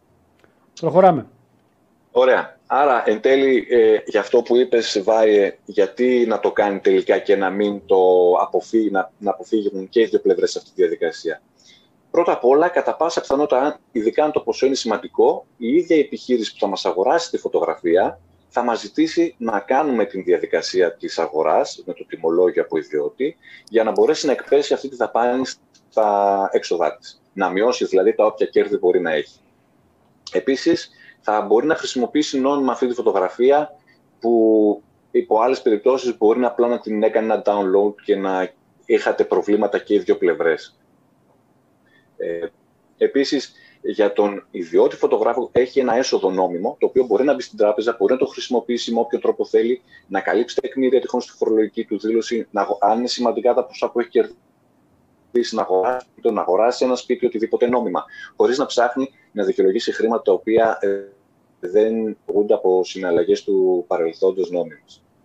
Και τέλος, αυτό είναι για κάποιον που δεν έχει κάνει έναρξη, όπως είπαμε στην αρχή, που δεν θέλει να κάνει έναρξη για κάποιο λόγο, είτε γιατί δεν έχει τα χρήματα, είτε γιατί φοβάται το γραφειοκρατικό κομμάτι του ελληνικού δημοσίου. Και όπως είπαμε, θέλει μεγάλη προσοχή κατά πόσον είναι επαναλαμβανόμενη αυτή η συναλλαγή. Μέχρι 2 φορές, η τρίτη πρέπει να ανοίξουμε βιβλία. Ωραία. Μέσα στο εξάμηνο. Άρα βλέπεις ότι έχει νόημα. Μέσα στο εξάμηνο. Ωραία. Η επόμενη ερώτηση που θα σου κάνω, επειδή την κάνει κάποιος, θα είναι η ερώτηση που θα μας αναλύσει την επόμενη φορά, γιατί είναι σημαντική. Λέει, ωραία, καλά βρε παιδιά, αν την πουλάω στο διαδίκτυο και μου έρχονται 150€ στο λογαριασμό στην τράπεζα, τι γίνεται? Εννοεί, αν την πουλάμε στο εξωτερικό, μέσω ενός bank, μιας τράπεζας εικόνων, και μου στείλουν αυτοί τα 150€, είτε θα μου τα βάλω στο PayPal, είτε μου έρθει μετά και τα τραβήξω εγώ και τα πάρω στην τράπεζα κτλ. Αυτό είναι μια πολύ ενδιαφέρουσα περίπτωση να μιλήσουμε πολύ την επόμενη φορά. Γιατί έχει πολύ μεγάλη αξία το ελεγκτικό κομμάτι των επαγγελματικών και όχι μόνο λογαριασμών, των λογαριασμών τραπέζης, πού ξεκινάνε, πού καταλήγουν και πόσο εύκολο τελικά είναι για κάποιον να κάνει το follow the money που λέμε, να φτάσει σε εμάς, ακόμα και αν εμείς έχουμε πάρει τα χρήματα από έναν λογαριασμό του εξωτερικού. Ωραία. Βασίλη, θες να ρωτήσεις κάτι? Νομίζω μας κάλυψε πλήρες. Νομίζω εγώ δεν περίμενα καταρχήν από τον Παναγιώτη, τον ευχαριστούμε πάρα πολύ γιατί έριξε δουλειά. Δεν περίμενα να έχουμε slideshow και παρουσιάσεις. Τώρα ή το κάνουμε ή δεν το κάνουμε. Μιλάμε φίλε, είσαι απόλυτα άψογος. Απόλυτα άψογος. Φυσικά εννοείται ότι όποιος θέλει λογιστικές συμβουλές προτείνουμε τα παιδιά, γιατί και εμείς τους συμβουλευόμαστε όταν χρειαζόμαστε κάτι. Πού θα σας βρουν, Παναγιώτη? Το γραφείο είναι στο κέντρο στη Θεσσαλονίκη, είναι Ελεοφόρου Νίκης 3 το ένα γραφείο. Το άλλο το γραφείο είναι στην Πτολεμαΐδα, στην Καπετάν Φούφα με Μακεδονομάχων. Είναι δύο γραφεία, τον Παρλάνης Accountants. Φυσικά, όποιος φίλος θέλει, έχουμε και ομάδα στο Facebook, στο Instagram, στο LinkedIn. Μπορεί να στείλει ένα ερώτημα, να απαντήσουμε σε ό,τι θέλει. Γιατί πλέον καταλαβαίνω ότι και τα γραφεία δεν είναι η καλύτερη λύση να έρθει κάποιος διαζώσεις. Μπορούμε και ηλεκτρονικά να κάνουμε μια συνάντηση, να συζητήσουμε ό,τι μπορεί να χρειαστεί. Τέλεια, τέλεια. Λοιπόν. Super. Ευχαριστώ πολύ, παιδιά. Εμείς ευχαριστούμε για το χρόνο σου. Πολλά φιλιά και καλό βράδυ. Να είστε καλά, καλή συνέχεια, καλό βράδυ. Γεια σου, Παναγιώτη. Λοιπόν, και πάμε να συνδεθούμε. Photo Week έχουμε. Έχουμε 3 φωτογραφίες επιλέξει. Είχαμε πολύ ωραίες φωτογραφίες αυτή τη εβδομάδα, έτσι, Βασίλη? Αυτή τη φορά, ναι. Νομίζω ήταν η καλύτερη εβδομάδα από θέμα εικόνων. Ορίστε. Νομίζω ότι ήταν η καλύτερη εβδομάδα από θέμα εικόνων και αν δεν επιλέξαμε την εικόνα σας, αυτό που λέγαμε για τους διαγωνισμούς, δεν ήρθε η καταστροφή του κόσμου και εμείς άνθρωποι είμαστε και επιλέγουμε βάσει του ματιού του δικού μας, έτσι. Θα βάλω μέσα στη συζήτηση λοιπόν πρώτα τον Κωνσταντίνο. Τον βάζω. Ο Κωνσταντίνος είναι από το μακρινό για μας εδώ Αγρίνιο. Γεια σου, Κωνσταντίνε. Χαίρετε και από μένα. Άψοχος, μιλάμε φιλαράκι. Τι γραμμή έχεις εκεί πέρα? Κατευθείαν έκανε audio. Είναι το μαγαζί μου στα 10 μέτρα από τον ΟΤΕ. Α, μάλιστα. Έτσι. Το αμέσως επόμενο είναι μέσα στον ΟΤΕ. Θα το προσπαθήσω. Κωνσταντίνος, πες το επίθετο για να μην το κάνω λάθος. Μουρτζιάπης. Μουρτζιάπης, πολύ ωραία. Αγρίνιο, έτσι. Βεβαίως. Και πρόσφατα, η φωτογραφική ομάδα παρουσιάσαμε την προηγούμενη εβδομάδα του Αγρινίου, δεν ήτανε? Αυτό δεν το είχα παρακολουθήσει εγώ. Λοιπόν, κάτσε να καταρχήν ευχαριστούμε που έστειλες πολύ τη φωτογραφία. Κάτσε όμως να τη δούμε. Είναι, εγώ όταν την είδα, το είπα στο Βασίλη, αυτή είναι από τις κατευθείαν του είπα, σίγουρα θα την επιλέξουμε, απλά στο λέω για να το ξέρεις. Είναι μια κοπέλα πάνω σε ένα άλογο, σωστά? Ναι, σωστά. Μην βγάλω καμία λάθος, όχι τίποτα άλλο. Όχι. Ήταν κινήσεις αποδοχής, δηλαδή με τη μία είπαμε και οι δύο ότι αυτή η φωτογραφία θα μπει. Καλά ρε φίλε, αυτό μην το λες, όλες είναι κινήσεις αποδοχής, είναι δυνατόν να μαλώσουμε και να πλακωθούμε, όχι βάλτε μην τη βάζεις. Να μιλήσω εγώ για τη φωτογραφία, γιατί πρώτα είπα το Βασίλη εγώ. Βλέπουμε τη φωτογραφία, τώρα τη βλέπουν και οι φίλοι. Μ' αρέσει πάρα πολύ το κόψιμο, το καδράρισμα, το φως, δεν ξέρω τι ώρα είναι, ξέρω τι ώρα είναι βέβαια, αλλά δεν ξέρω, ξέρεις ακριβώς. Τι να πω, ρε φίλε, μπράβο σου, είναι πολύ ωραία εικόνα. Είναι στα πλαίσια κάποιες γιατί είσαι επαγγελματίας φωτογράφος, να πούμε. Είναι στα πλαίσια κάποιας δουλειάς. Η φωτογραφία κατά κάποιο τρόπο αυτή προέκυψε. Τι εννοώ, είμαστε σε next day με ζευγάρι. Okay. Έχουμε κανονίσει το άλογο ενός κυρίου που ήθελε και αυτός να το φωτογραφίσουμε κάποια στιγμή, οπότε το συνδύασαμε το next day. Και το κοριτσάκι στη φωτογραφία είναι ανιψιά του κυρίου. Ωραία. Και όταν προσπαθούσαμε να έρθει το ζευγάρι σε επαφή με το άλογο σιγά σιγά, γιατί δεν ξανά είχαν έρθει, λέει μικρή να πάει μια βόλτα το άλογο. Και προέκυψε αυτή η φωτογραφία. Χωρίς να στηθεί δηλαδή μικρή, χωρίς τίποτα. Είναι περίπου 5:30 το απόγευμα, αρχές Αυγούστου, αν θυμάμαι καλά. Να πούμε εδώ ότι είναι κλασική περίπτωση μιας εικόνας που ενώ είναι κομμένη, δηλαδή δεν είναι να φαίνεται όλο το άλογο, ξέρεις, αυτό που λένε το κλασικό, το θέλουμε το κροπάρισμα να φαίνονται τα πάντα, ενώ είναι κομμένη, είναι πολύ όμορφα κομμένη και στο κεφάλι του αλόγου, έτσι όπως την βλέπω, και γενικότερα εμένα μου αρέσει πάρα πολύ. Εδώ κάποιος λέει ότι μάλλον Nikon έχεις, γιατί είσαι ομορφόπεδο. Είναι η D700 η συγκεκριμένη λήψη, είναι από την D700. D700, την οποία φυσικά πάρα πολύ την, πώς το λένε, την εξυμνούνε για τα χρώματα που δίνει και για το αρχείο της. Είναι με 70-200 φακό ή D700 η συγκεκριμένη φωτογραφία. Εντάξει, δηλαδή ένα σετάκι πάρα πολύ σωστό, επαγγελματικό, τα πορτρέτα, και νομίζω ότι πραγματικά η φωτογραφία δικαιώνει και το φωτογράφο, ο οποίος έκανε, εφόσον δεν είναι και, είναι και μια φωτογραφία που λέμε αυτό δεν είναι στημένη, είναι και πιο δύσκολη, έτσι. Και η συγκεκριμένη φωτογραφία, αν σας στείλω το RAW, είναι ακριβώς αυτό που βλέπετε σε χρώμα, στα πάντα. Δηλαδή η στιγμή είναι ακριβώς αυτό που βλέπετε και έχω στείλει σε εσάς. Βασίλη, θες να πεις κάτι για την εικόνα? Γενικά μου αρέσει το καδράρισμα, το καθαρό βλέμμα της κοπέλας. Αυτό θα έλεγα, το βλέμμα της, του κοριτσιού είναι... και το βλέπεις, ότι φαίνεται και το βλέμμα του αλόγου, το μάτι του, έχει μεγάλη σημασία σε αυτή την εικόνα νομίζω. Το φως, όπως πέφτει πλάγια στο άλογο, οι σκιές που δημιουργεί, το ότι είναι λίγο πιο θόλο μπροστά. Δηλαδή υπάρχουν τα στάδια, δηλαδή το μπροστά το άλογο, η κοπέλα που το κύριο μας θέμα και το τρίτο στάδιο το πίσω. Μια ωραία φωτογραφία, ωραία ζεστά χρώματα. Είναι από αυτές που, όπως είπε και ο Παναγιώτης πριν με το ανέκδοτο, δεν χρειάζεται λεζάντα. Ο Νταβίτζ εντωμεταξύ λέει τι θα κερδίσω που βρήκα ότι είναι Nikon. Και μάλιστα λέει 14-bit είναι, να ξέρετε λέει. Αυτός θα μας πει και το όνομα του αρχείου που έχεις βάλει ρε φίλε. Αυτός κάπου ήταν εκεί και δεν τον κατάλαβα. Κωνσταντίνε, με πόσο καιρό ασχολείσαι? Από ό,τι μου είπες στην πρώτη επικοινωνία που είχαμε, ακολουθείς τα χνάρια του πατέρα σου, έτσι. Στην ουσία η φωτογραφία ασχολείται μαζί μου, από όταν γεννήθηκα δηλαδή. Φαντάζομαι. Είμαι στο χώρο. Κινηματογραφιστής ο πατέρας μου από το 87. Η μητέρα μου και αυτή στο κατάστημα από το 97 που ξεκίνησαν.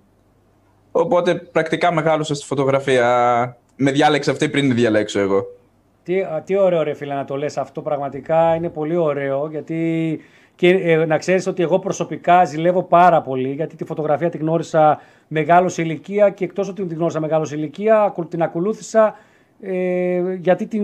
γιατί έπεσε μπροστά μου. Αλλιώς μπορεί να μην την ακολουθούσα. Δηλαδή είναι από αυτές τις φάσεις που πέφτεις πάνω σε κάτι και το ακολουθείς, αλλά πολύ θα γούσταρα, έτσι είναι, ο πατέρας μου να είναι φωτογράφος και η μητέρα μου να ασχολούνται με αυτό το αντικείμενο, πραγματικά.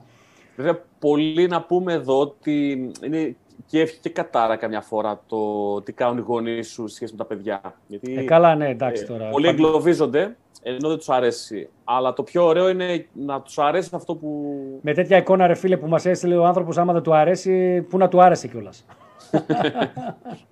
Εγώ είχα την τύχη η μητέρα μου να στείνει ότι έχει να κάνει με άλμπουμ και όλα αυτά πριν μπούμε στην ψηφιακή δηλαδή μορφή.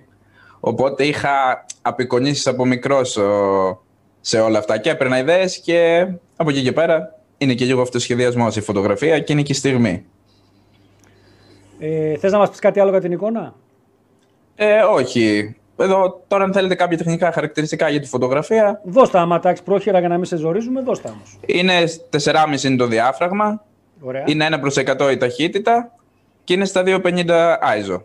Μια χαρά. Τέλεια. Είναι 5,27 για την ακρίβεια, γιατί βλέπω τώρα τα χαρακτηριστικά η φωτογραφία. Είναι 5,5 το απόγευμα. 5,5. Το φως είναι καλό για 5,5 το απόγευμα για Αύγουστο, έχω να πω. Ήταν αρχές Σεπτεμβρίου τελικά, όχι Αυγούστου. Μπερδεύτηκα εγώ γιατί είχε γίνει τέλος Ιουλίου ο γάμος, απλά άργησε τον Next. Κάτι δεν με κολούσε κατά την Ναι, άργησε τον Next γιατί είχαν φύγει για ταξίδι τα παιδιά. Εντάξει. Και τώρα βρήκα τη φωτογραφία, τα χαρακτηριστικά. Σούπερ, έχεις θαυμαστεί εδώ. Ο Νταβίτσι λέει: μπράβο, ρε φίλε, ωραίος. Και τώρα που έμαθα πως έχεις και Nikon, υποκλίνομαι. Να είναι καλά το παιδί. Έχουμε φάνει Νικονάκηδες μέσα. Λοιπόν. Κωνσταντίνε, ευχαριστούμε πολύ για τη σύνδεση. Καταρχήν, ευχαριστούμε που έστειλε τη φωτογραφία. Κατά δεύτερον, ευχαριστούμε που είχε τον χρόνο να βγεις να μας μιλήσεις για τη φωτογραφία. Και ελπίζουμε κάποια στιγμή να τα πούμε και από κοντά, ξεπερνώντας αυτά τα πράγματα εδώ με COVID και MOVID. Και γιατί όχι, εμείς θέλουμε με τον Βασίλη να κατέβουμε και Αγρίνιο εκεί πέρα κάτω. Σε έχετε φοβερά μέρη. Ασχολείσαι, βγάζεις και φωτογραφίες πλην του επαγγελματικού με κάτι συγκεκριμένο, ασχολείσαι? Η συγκεκριμένη φωτογραφία, μιας και λέμε για τα μέρη, είναι στην τριχονίδα. Δηλαδή στο βάθος πίσω, αυτό που διακρίνεται είναι η δίμηνη, ναι. Ωραία, βάλει το μαχαίρι στην καρδιά και γύρνα το, φίλε. Άρα θα έρθουμε να μας πάτε βόλτα εκεί πέρα, όλοι οι ντόπιοι εκεί, μας το έχετε υποσχεθεί. Πρέπει να κάνουμε μια εξόρμηση και να μας κάνετε εκεί στα πολύ ωραία μέρη που έχετε. Και σας περιμένουμε κι εμείς. Πιο κάτω είναι το Μεσολόγιο, γιατί δεν έχετε εκεί πέρα. Λοιπόν, Κωνσταντίνα, να μην σε κρατάμε άλλος. Σε ευχαριστούμε πάρα πολύ. Εγώ ευχαριστώ, παιδιά. Καλό σας βράδυ. Καλό βράδυ, καλό βράδυ. Καλά. Λοιπόν, πάμε να μιλήσουμε και με την Νατάσα. Νατάσα, είσαι μέσα. Νατάσα. Ω, είναι η πρώτη γυναίκα που βγαίνει Photo Week. Λοιπόν, μέχρι να συνδεθεί η Νατάσα. Ωχ! Ρε Νατάσα, πώς βγήκες έτσι? Τι έγινε? Πώς βγήκες? Α, ναι. Να γυρίσει μόνο. Ωραία, μισό λεπτό. Για δες. Το βάλα από το κινητό. Καλά έκανες. Για γύρνα το δούμε, θα γυρίσει. Γιατί μπορεί να σε βλέπουμε έτσι συνέχεια. Δεν ξέρω αν... Σε βλέπουμε τώρα. Για χαρά. Ωραία. Εντάξει. Αυτή είναι η Νατάσα μας. Δεν σας ακούω βέβαια. Δεν μας ακούς. Ναι, μισό λεπτό. Εμείς σε ακούμε πάντως. Ακουστικά βάλε. Τώρα δεν σε βλέπουμε κιόλας. Καλά, να βάλω εγώ τη φωτογραφία της Νατάσας μέχρι να... Μας ακούς? Εδώ. Ναι, τέλεια, λοιπόν. Γεια σου, ρε Νατάσα. Η Νατάσα, από ό,τι καταλάβατε, είναι τη Θεσσαλονίκη.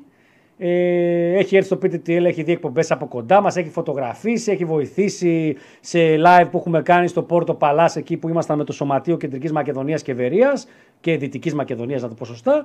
Και όλος τυχαίως. Είναι δικό μας χωρίζει. Ναι, δεν είναι δικό. Μην τα λες αυτά, γιατί θα πούνε ότι είχε μέσο. Αλλά η αλήθεια είναι ότι επειδή είπαμε ότι βλέπουμε τις φωτογραφίες χωρίς να ξέρουμε κατά βάση ποιανού είναι.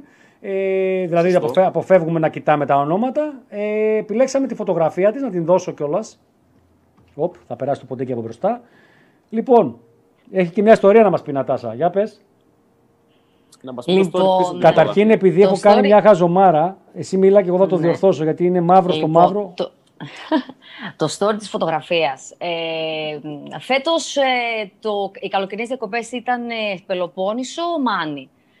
Στην αναζήτηση είδαμε ότι η Παγκόσμια ημέρα φάρων είναι 18 Αυγούστου. Okay. 18 Αυγούστου εμείς θα ήμασταν στην Πελοπόννησο και συγκεκριμένα στη Μάνη και κανονίσαμε συγκεκριμένα να είμαστε 18 του μήνα εκεί. Ο φάρος αυτός είναι και σύμφωνα και με τη βιβλιογραφία το νοτιότερο άκρο της Ευρώπης. Της Ηπειρωτικής Ευρώπης, για να μην λένε ότι... Πήγα να πω ότι... Για να μην λένε της Ηπειρωτικής Ευρώπης. Okay. Ναι, είναι του 1800... Έχω ανοίξει και τα χαρτιά μου. Yes. Του 1882, από τους Γάλλους κατασκευάστηκε. Έχει 16 μέτρα ύψος και έχει πολύ μεγάλη εμβέλεια. Τώρα μπορώ να τη βρω κάπου. Για να φτάσεις εκεί... Ναυτική δεν είμαστε, μην τη βρίσκεις. Ναι. Για να φτάσεις εκεί πρέπει να περπατήσεις, να φτάσεις δηλαδή στο, ας πούμε, στον νοτιότερο οικισμό της Ηπειρωτικής Ελλάδας και να περπατήσεις περίπου 45 λεπτά. Εμείς ξεκινήσαμε... Κόπο, δεν ήταν αστεία, δεν το βρήκα και έκανα το πλήρω. Ναι. Ναι, αυτό που ήθελα να πω, το συζητούσατε και τις προηγούμενες εκπομπές που σας έβλεπα, ότι είναι λίγο ιστορία, είναι λίγο όλο το σκηνικό που θες να τραβήξεις και να σε βοηθήσει και ο καιρός και οι συνθήκες. Γιατί εδώ μιλάμε για... Συλλευκιά. Προφανώς. Έτσι, ακριβώς. Η αστροφωτογραφία έχει τις δυσκολίες της.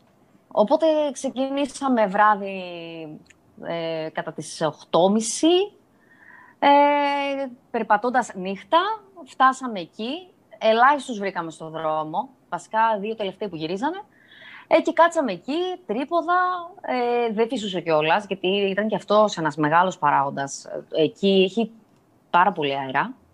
Οπότε δεν θα γινόταν ούτε και με πολύ αέρα να βγει. Δεν έπρεπε δηλαδή τι τρίποδα να κουβαλήσεις. Οπότε με όλα αυτά η φωτογραφία είχε ένα καταπληκτικό ουρανό. Πιο καταπληκτικός δεν γίνεται. Δηλαδή, αυτό που τράβηξε το μάτι, η φωτογραφία δεν μπορεί να το αποτυπώσει. Δηλαδή, αυτή την πανοραμική τη θέα. Παρ' όλα αυτά, αυτός είναι ο φάρος. Η φωτογραφία, ρωτάει κάποιος εδώ, είναι σύνθεση δύο φωτογραφιών.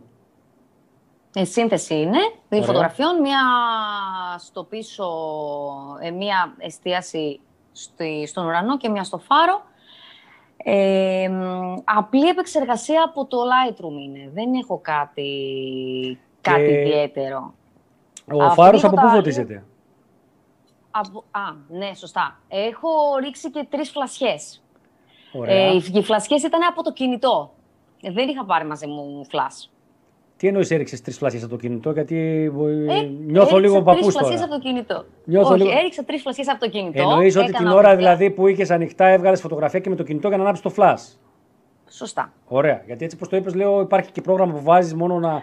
Όχι, ακόμα δεν στο κινητό. Εντάξει, οκ. Μπορεί να έχεις πάρει τη προφότο, αυτό το φλασάκι που είναι για κινητά, ξέρω εγώ. Όλα είναι πιθανά. Ωραία. Θα λοιπόν, μπορούσε. Να πούμε, κάτσε να μας περάσω και να μας βλέπουμε, γιατί να μας βλέπουμε, ομορφόπεδα είμαστε όλοι. Και εσείς θα μου πείτε τώρα. Εμείς, Βασίλη, θες να πεις? Ναι, να πω. Πρώτα απ' όλα, ο ουρανός είναι υπέροχος, που φαίνεται και ο γαλαξίας και όλα τα σχετικά. Και μου αρέσει ο συνδυασμός με το φάρο. Το καδράρισμα είναι πολύ σωστό, νομίζω. Και το καδράρισμα είναι πολύ ωραίο, δηλαδή και υπάρχει σωστό βάρος, γαλαξία και φάρο στην εικόνα, δηλαδή δεν πέφτει να πάω στο άλλο.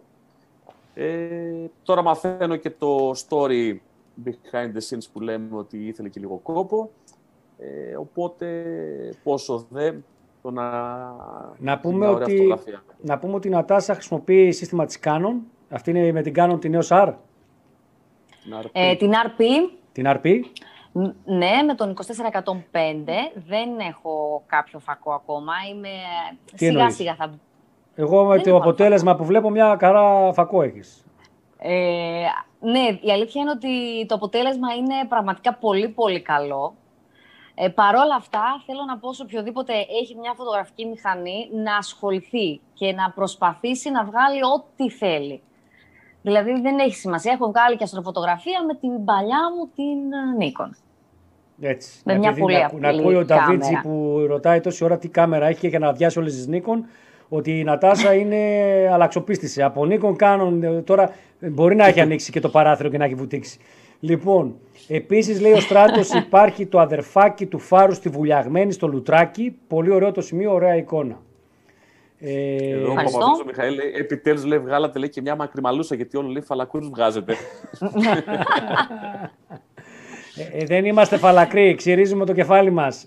Πόσες φορές θα τα πούμε αυτά τα πράγματα. Λοιπόν, θες να μας δώσεις κάποια στοιχεία για τις λήψεις, έχεις? Λοιπόν, τα στοιχεία της γλύψης είναι, όπως είπαμε, 24-105 στο ανοιχτότερο διάφραγμα, το μικρότερο μάλλον απόσταση, το 24, F4, F4 είναι ο φακός μου. Ναι. Λοιπόν, ISO 4000, δεν το φοβήθηκα, είναι και αλήθεια. Από ό,τι βλέπω δεν είναι και πολύ να το φοβηθείς, μια χαρά έβγαλε. Ναι. Και 30 δευτερόλεπτα. Έχω λήψεις στη συγκεκριμένο. Εγώ γενικά έχω βγάλει και landscape και portrait. Απλά στο portrait έβγαινε πιο πολύ ο γαλαξίας, πιο μεγαλύτερη πληροφορία. Και έχω παίξει με τα δευτερόλεπτα. Δηλαδή, έκατσα εκεί περίπου 1-2 ώρες με φωτογραφίες από διάφορα σημεία του φάρου. Αυτή ήταν για μένα αυτή που, ας πούμε, τράβηξε το ενδιαφέρον μου περισσότερο. Όχι, ωραία εικόνα και νομίζω landscape δεν θα ήθελα να τη δω. Μ' αρέσει πολύ που είναι portrait. Ναι, την επόμενη μέρα από άλλο σημείο πάλι από στη Μονεβασιά που ήμασταν, έχω το κάτω της Μονεβασιάς, το οποίο βέβαια η πληροφορία εκεί φυσικά δεν είναι η ίδια. Και όσοι θέλουν να προσπαθήσουν να βρουν μέρη μακριά από κατοικημένη περιοχή όσο περισσότερο γίνεται. Λόγω φωτορύπανσης. Ο Βασίλης ρωτάει με τόσο δυνατό φως του φάρου πώς βγήκε σωστά ο ουρανός ή μήπως είναι 2 φωτογραφίες. Είναι 2 φωτογραφίες, Βασίλη, το είπε η Νατάσα. Μία στο φάρο και μία στον Επίσης, στη συγκεκριμένη περίπτωση, ο φάρος εμένα δεν με φώτιζε. Είμαι αρκετά κάτω από το φάρο. Ναι, εννοείται, ναι, βέβαια. Ναι, οπότε το φως του δεν με ενοχλεί στη φωτογραφία. Δεν με ενοχλεί, δεν μου καταστρέφει τη φωτογραφία. Ακόμα και το... Και το πίσω και το μπρος δεν μου την καταστρέφει. Okay. Λοιπόν, τι να πούμε άλλο. Η Νατάσα ασχολείται με τη φωτογραφία εδώ και καιρό, έτσι. Πόσο? Έχω 2,5 χρόνια. Δεν έχεις πολύ καιρό δηλαδή. Μια χαρά τα πας. Δεν έχω πολύ καιρό. Ήμουνα και στα Γιάννα στο Φωτομετρία Φέστιβαλ φέτος. Ωραία. Αυτό που κατάφερε να γίνει. Τέλεια. Και το παλεύουμε. Προσπαθούμε λίγο περισσότερο. Η κατάσταση είναι λίγο δύσκολη για όλους μας. αλλά δεν πειράζει. Και εσύ είσαι και στην πρώτη γραμμή, να πούμε, και σε ευχαριστούμε γι' αυτό. Παρακαλώ, ό,τι μπορώ κάνω. Ανήκει στο φαρμακευτικό, θεωρείτε? Μικροβιολογικό. Μικροβιολογικό, ναι. Περίπου. Ναι, περίπου. Κάπου εκεί. Περίπου. Τι να πούμε, εργαστήρια, να είμαι στο εργαστήριο. Υπομονή. Εντάξει. Και να είσαι δυνατή και γερή και υγιής πάνω απ' όλα και όλος ο κόσμος, και θα το ξεπεράσουμε και αυτό. Όπως έγραψε και στον Αντένα, θα το ξεπεράσουμε, που έβλεπα χθες μια διαφήμιση, όλοι μαζί. Σαν ένα Αντένα. Ωραία διαφήμιση, μάλιστα. Μόνο που όλοι ήταν στις πεταρώνες τους και δεν ξέρω κατά πόσο μπορούν να καταλάβουν τη φάση της καραντίνας άμα είσαι στις πεταρώνες. Αλλά τέλος πάντων. Λοιπόν, Νατάσα, ευχαριστούμε που μπήκες στη διαδικασία να μας στείλεις φωτογραφία και που φυσικά είχες τον χρόνο να συνδεθείς, και σε καληνυχτούμε. Και εγώ ευχαριστώ, παιδιά. Χάρηκα που σας είδα έστω και ιντερνετικά. Υγεία σε όλους. Να είμαστε καλά και να περάσουμε την κατάσταση. Και με το καλό, όταν τελειώσει η καραντίνα, τα πούμε και από κοντά εμείς. Εννοείται. Όποτε θέλετε. Πολλά φιλιά. Χαιρετώ, παιδιά. Καλό βράδυ. Yeah. Λοιπόν, και περνάμε στην τρίτη φωτογραφία, γιατί επιλέξαμε τρεις αυτή την εβδομάδα. Είχαμε πολύ καλές συμμετοχές. Δεν θα έχουμε σύνδεση με τον φωτογράφο, γιατί δεν μπορεί, αλλά θα σας πω εγώ τι είναι. Είναι αυτή η εικόνα εδώ που βλέπετε. Είναι μια φωτογραφία, είναι μια σύνθεση δύο φωτογραφιών, ίδιο κάδρο, περίπου 2 λεπτά διαφορά, η πρώτη με τη δεύτερη. Είναι από το Ρέθυμνο, από το Μπαλί. Δεν ήξερα ότι έχει Μπαλί στο Ρέθυμνο. Ο Νίχας Αναστάσιος είναι το όνομα του φωτογράφου, ή Νιχάς, θα με συγχωρέσει αν το είπα λάθος. Και εξοπλισμός είναι Nikon D7200, το Kina 1116. Κάποιοι ρωτούσαν αν το Kina είναι καλός. Μια χαρά είναι. Στο live που κάναμε τον Χριστόφορο προχθές. 30 δευτερόλεπτα με F4 και πολύ υπομονή, και έχουμε αυτό το πολύ ωραίο αποτέλεσμα. Βασίλη. Κοίταξε, όπως λέγαμε και πριν με τα παιδιά για τους διαγωνισμούς, επειδή μου αρέσει προσωπικά αυτό το είδος φωτογραφίας και γενικά ό,τι έχει να κάνει σχέση με φυσικά φαινόμενα, με το που την είδα, λέω τι θέλω στην τριάδα. Και εννοείται ότι για να βγάλεις τη φωτογραφία δεν βγαίνει κατά τύχη. Δηλαδή πρέπει να είσαι έτοιμος, να έχεις διαβάσει το μητρολογικό δελτίο της περιοχής σου, να ξέρεις πότε περιμένεις καιρό, πότε αν θα έχει καταιγίδα κτλ. Και να ελπίζεις να μην έρθει καταιγίδα πάνω σου, έτσι. Κοίταξε, όταν είσαι μέσα στην καταιγίδα, μπαίνεις στο σπίτι σου, γιατί είναι επικίνδυνο, εννοείται. Αλλά από ό,τι φαίνεται εδώ από τη φωτογραφία, η καταιγίδα είναι στο βάθος. Οπότε αυτό είναι και το πιο ωραίο, δηλαδή να την έχεις πιάτο μπροστά σου. Μ' αρέσει πάντως η φωτογραφία, γιατί ο ένας κεραυνός πέφτει από τη μία, ο άλλος πέφτει από την άλλη. Έχουμε τα σύννεφα που κάνουν πολύ δραματικό το σκηνικό, και γενικά είναι μια φωτογραφία την οποία επιλέξαμε και ευχαριστούμε και τον Αναστάσιο που μας την έστειλε. Έτσι. Αυτά λοιπόν από Photo Week. Να πω ένα σχόλιο εδώ πέρα, για να πούμε ένα ευχαριστώ. Θέλω εδώ να πω σε αυτόν τον άνθρωπο εδώ, να ευχαριστώ που λέει ότι... Παιδιά, η εκπομπή έχει ανέβει πολλά επίπεδα φέτος, και το όλο στήσιμο, το περιεχόμενο, οι live συνθέσεις, τα θέματα που έχετε. Μπράβο, συνεχίστε έτσι, από τον Χάρη, τον Σπέρκο, και σε ευχαριστούμε πάρα πολύ, Χάρη, γι' αυτό. Μπράβο, Νατάσα, λέει ο Γιάννης. Φωτογραφίες βγάζει η Νατάσα. Φωτογραφίες, ναι. Λέει ο Νταβίτσι, είναι τρελός, έτσι. Λέει, δεν συμπαθώ κοπέρες που έχουν κάνον, αλλά επειδή είσαι πολύ γλυκιά και όμορφη, σε αγαπάμε. Λοιπόν.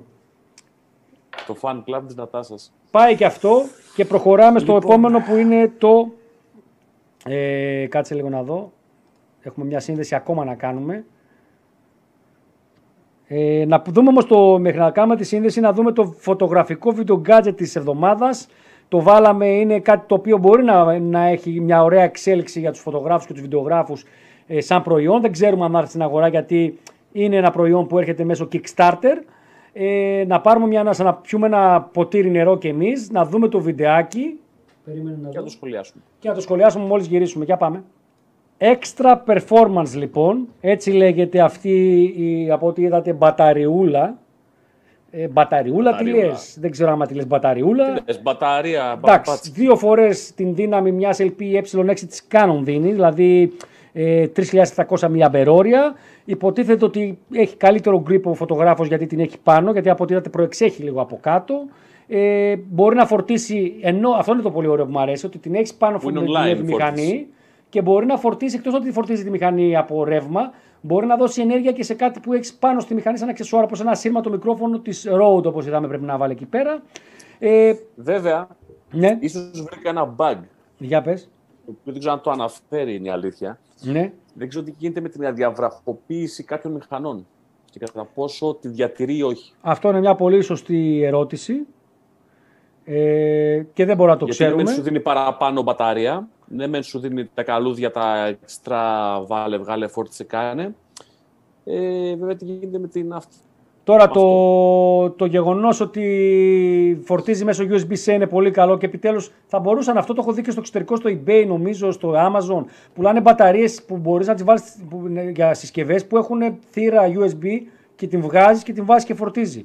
Οπότε αυτό σημαίνει ότι δεν παίρνει μαζί σου φορτιστή. Έχεις ένα καλώδιο USB-C, τώρα μου πεις με ένα φορτιστή θα φορτίζει τα πάντα και κινητό και μπαταρία. Παίρνεις από αυτούς τους τριπλούς που έχει το IKEA και βάζεις και τα φορτίζεις όλα εκεί. Έχει λεντάκι για να σου δείχνει την ένδειξη της μπαταρίας, αν και δεν με βολεύει με αυτό το λεντάκι, τα λεντάκια. 3-4 που σου λέει πόσο έχει φορτίσει και πόσο μένει. Ναι. Θα προτιμούσα να υπάρχει μια οθονίτσα που να μου δίνει σε ποσοστό πόση η μπαταρία έχει μείνει. Το 100% που λέμε. Και από ό,τι λέει, σε πρώτη φάση θα βγει για Canon, Sony και Blackmagic και αργότερα ίσως λέει για Nikon. Εντάξει, πάντως επειδή είναι ένα προϊόν Kickstarter το οποίο δεν το έχουμε δει να είναι δοκιμασμένο στην πράξη, αυτό θα κυκλοφορήσει το Μάριο του 2021. Τιμή του δεν είναι χαμηλή, έχει $99 μαζί με το φορτιστή του, είναι μια ακριβούτσικο. Αλλά εάν κάνει τη δουλίτσα του αυτό και δεν έχει θέματα, νομίζω ότι μπορεί να βολέψει κάποιους ανθρώπους, ειδικά αυτούς που κάνουν βίντεο. Ναι, γιατί. Εντάξει, πολλά από τα μοντέλα που βλέπω εδώ, τουλάχιστον για την Nikon, είναι DSLR. Τα οποία έτσι κι αλλιώς δηλαδή, έχουν δυνατές μπαταρίες, δηλαδή είναι ότι θα και για φωτογραφία. Αλλά όπως και να έχει είναι κάτι. Ο Φώτης λέει πολύ καλή ιδέα, αλλά δεν νομίζω να το αφήσουν οι μαμά εταιρείες να βγει. Δεν νομίζω να μπορούν να κάνουν τίποτα. Ήδη εμείς χρησιμοποιούμε ένα αξεσουάρ που λέγεται το Genie της Gear, Spot Gear, που μπορείς να βάλεις πάνω Sony μπαταρίες και να έχεις τον dummy μέσα και να έχεις πάρα πολύ μεγάλη αυτονομία. Έτσι. Λοιπόν. Εγώ περιμένω να δω αν θα γίνει η σύνδεσή μας για το live editing, αλλά δεν βλέπω τον Γιώργο. Για να τον πάρω ένα τηλέφωνο. Πάρ' τον ένα live ένα τηλέφωνο. Φωτοτύπ είπαμε, μόνο αυτό έμεινε, το live, το editing. Για να δούμε. Με πήρε σε 9 η ώρα ο Γιώργος, μήπως είχε κανένα πρόβλημα.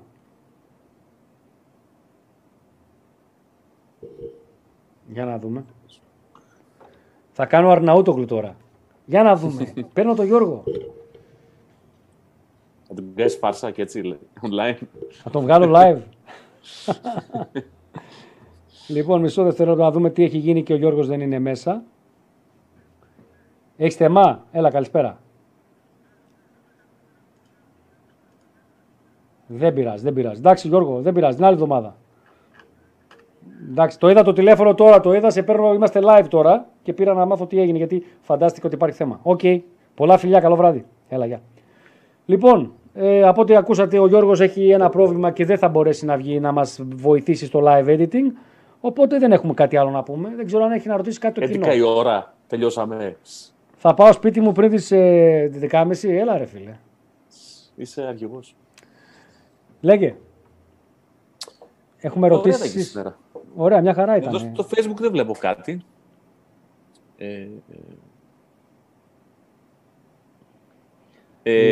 Έχουμε ένα comment από τον Δημήτρη τον Φωτίου που το έγραψε λίγο νωρίτερα. Ναι. Λέει την ευκαιρία της συνομιλίας σας φέρω εις γνώση τον διεθνή φωτογραφικό διαγωνισμό που αντιπροσωπεύουμε σαν όρασης με συνεργασία Κύπρου, Γεωργίας, Ινδίας. Και ένα... Ναι, το έκανα like να πούμε το φίλο να μας στείλει στοιχεία για το διαγωνισμό στο mail μας ή στο Facebook και να το κοιτάξουμε, να τον δούμε το διαγωνισμό και να τον προβάλλουμε. Άλλο. Αλλά ξέρω εγώ, εσύ. Τι βάκας είσαι. Λοιπόν, αυτά. Νομίζω ναι, για σήμερα τελειώσαμε. Δεν πιάσαμε και 2 ώρες. 1:54 λέει, άμα βγάλεις και τα 10 λεπτά, 1:44, μια χαρά. Βέβαια δεν είπαμε το live editing, οπότε θα πηγαίναμε εκεί πάλι στο 2 ώρο κοντά. Διαγωνισμούς, λογιστής, photo week, photo editing, gadget, Τα tips τα είπαμε για τους διαγωνισμούς, ήταν μαζί όλα μαζί. Άρα να ευχαριστήσουμε τους υποστηρικτές εκπομπής, χορηγούς, όπως θες να τους πεις. Να τους δείξουμε στο τέλος, δεν θα τους βάλω να τους δούμε τώρα. Να τους πω όμως, Fujifilm Ελλάδος. Πώς κάνουν στις... η Κρίστη από το χτροχό της τύχης. Fujifilm, Manios Cine Tools, Sigma Greece, ESP Plus στην σχολή και Skylum Software, η εταιρεία που βγάζει το Luminar 4 και άλλα λογισμικά για επεξεργασία φωτογραφιών. Να πω ότι έχουμε στα χέρια μας τη ViewSonic VP2768 2K φωτογραφική οθόνη και για βιντεογράφους, αν και το 2K λίγο θα σας κρατήσει πίσω σας που κάνετε 4K ανάλυση επεξεργασία. Το βίντεο σήμερα τελείωσε, το παρουσίαση της οθόνης, να σας πούμε την άποψή μας λοιπόν. Μια πολύ ωραία οθονίτσα, στα 400-500 ευρώ βγαίνει, 420 νομίζω να τη βρείτε έξω, 27 inches. Φωτογραφική δηλαδή έχει τα πάντα, 100% sRGB, όχι Adobe, αλλά μόνο sRGB, αλλά 100%. Πολύ καλό για όσους δεν ασχολείστε να κάνετε επεξεργασία σε Adobe, αλλά μόνο σε sRGB. Και αποσυνδεσιμότητα τα σπάει, έχει τα πάντα πάνω και τα κοάλα και τις καμελοπαρδάλεις. Θα το ανεβάσουμε το βίντεο. Εγώ ήδη έχω εδώ και 1,5 χρόνο το 24 το μοντέλο. Το 24, ναι. Μάλιστα δύο φορές. Το λέμε το VP γιατί είναι η professional σειρά της ViewSonic για δημιουργούς, για φωτογράφους, για βιντεογράφους κτλ. Έχει και την αντίστοιχη. Είναι πολύ ευχαριστημένος. Και έχει και την αντίστοιχη οθόνη σε αυτό το μοντέλο στο 27 με 4K. Το βίντεο, αν δεν κάνω λάθος, θα βγει αύριο το βράδυ πρεμιέρα στο YouTube. Οπότε μπορείτε να κάνετε εγγραφή στο YouTube, που ούτως ή άλλως καλούν να κάνετε εγγραφή για να μας βοηθήσετε. Κάντε ένα like στο βίντεο, γράψτε και ένα σχόλιο. Στο YouTube, λέω έτσι, όχι στο Facebook. Στο Facebook δεν έχετε θέμα. Έχουμε πάρα πολλές χιλιάδες κόσμο. Απλά στο YouTube θέλουμε να ανέβουμε λίγο παραπάνω και θα δούμε τι άλλο θα βγάλουμε μέσα στον επόμενο μήνα από βίντεο. Λοιπόν, τελευταία σχόλια. Δεν φεύγω και αν δεν υποσχεθείς παρουσίαση Nikon D500, το θυμίζω κάθε εβδομάδα μέχρι να το κάνεις. Ρέση, την D500 την χρησιμοποιώ 4 χρόνια, 3 χρόνια τώρα. Βλέπεις συνεχώς εικόνες ανεβάζω. Τι να σου πω, ότι είναι καλή μηχανή. Στην τιμή που είναι τώρα, είναι λουκούμι για να την πάρεις. Εάν κάνεις wildlife, sport, τέτοιου είδους φωτογραφίες, αλλά και γενικότερα, εγώ το χρησιμοποιώ και σε γάμους και σε βαφτίσεις σαν δεύτερο σώμα, δεν μιλάμε, η μηχανής παίρνει. Τι να σου κάνω παρουσίαση τώρα. Παρουσιάσεις κάνουμε σε νέα προϊόντα, δεν κάνουμε τώρα σε προϊόντα που να μας την έστειλε η Νίκο να τα βγει και να την κάναμε. Την πήγαμε, την αγοράσαμε. Εγώ θα τη χαρακτήριζα την 500 σαν μια D5 cropped. Εγώ θα τη χαρακτήριζα σαν την τελευταία καλύτερη κάμερα APS της Nikon στο κομμάτι των DSLR μηχανών. Και, και τον Μύρος, γιατί η Z50 δεν τη φτάνει νομίζω αυτό που βγήκε. Θέλει λίγο ένα σκαλοπατάκι να ανέβει το επόμενο μοντέλο IPS, αλλά η Nikon D500 πιστεύω ότι είναι η καλύτερη DSLR IPS κάμερα που υπάρχει αυτή τη στιγμή στην αγορά και από τα καλύτερα μοντέλα σε IPS γενικότερα, γιατί δίπλα της θα βάλω και τη Fujifilm την 6-3 και την 6-4, τις οποίες έχω δουλέψει και είναι πραγματικά και αυτές πάρα πολύ δυνατές. Λοιπόν, με πλήγωσες που είπες ότι η Nikon D500 είναι παλιά. Εντάξει, είναι παλιά, τρόπος του λέγει. Εγώ δεν θα την αλλάξω. Θα σου δώσω την D510. Ναι, δεν νομίζω να βγει η άλλη D500 σειρά. Βασίλη. Δύσκολα. Παιδιά, να ευχηθούμε. Ναι. Να ευχηθούμε σε όλους. Καλό βράδυ. Ελπίζουμε να περάσατε καλά. Να ήταν σημαντικό αυτό που κάναμε με το λογιστή. Θα το κάνουμε και σε ένα κλιπάκι μόνο το βίντεο και θα το βάλουμε σε Facebook και σε YouTube για. Μπορείτε να το βρίσκετε πιο εύκολα. Ευχαριστούμε που είσαστε καθημερινά στο PTTL και διαβάζετε τα νέα, αλλά και επικοινωνείτε με το site για ό,τι απορία ή ερώτηση έχετε. Και δεν νομίζω ότι έχουμε να πούμε κάτι άλλο. Την αγάπη σας θέλουμε, την αγάπη σας έχουμε. Και όλα καλά θα πάνε. Αυτά. Καλό βράδυ. Πολλά φιλιά. Bye bye.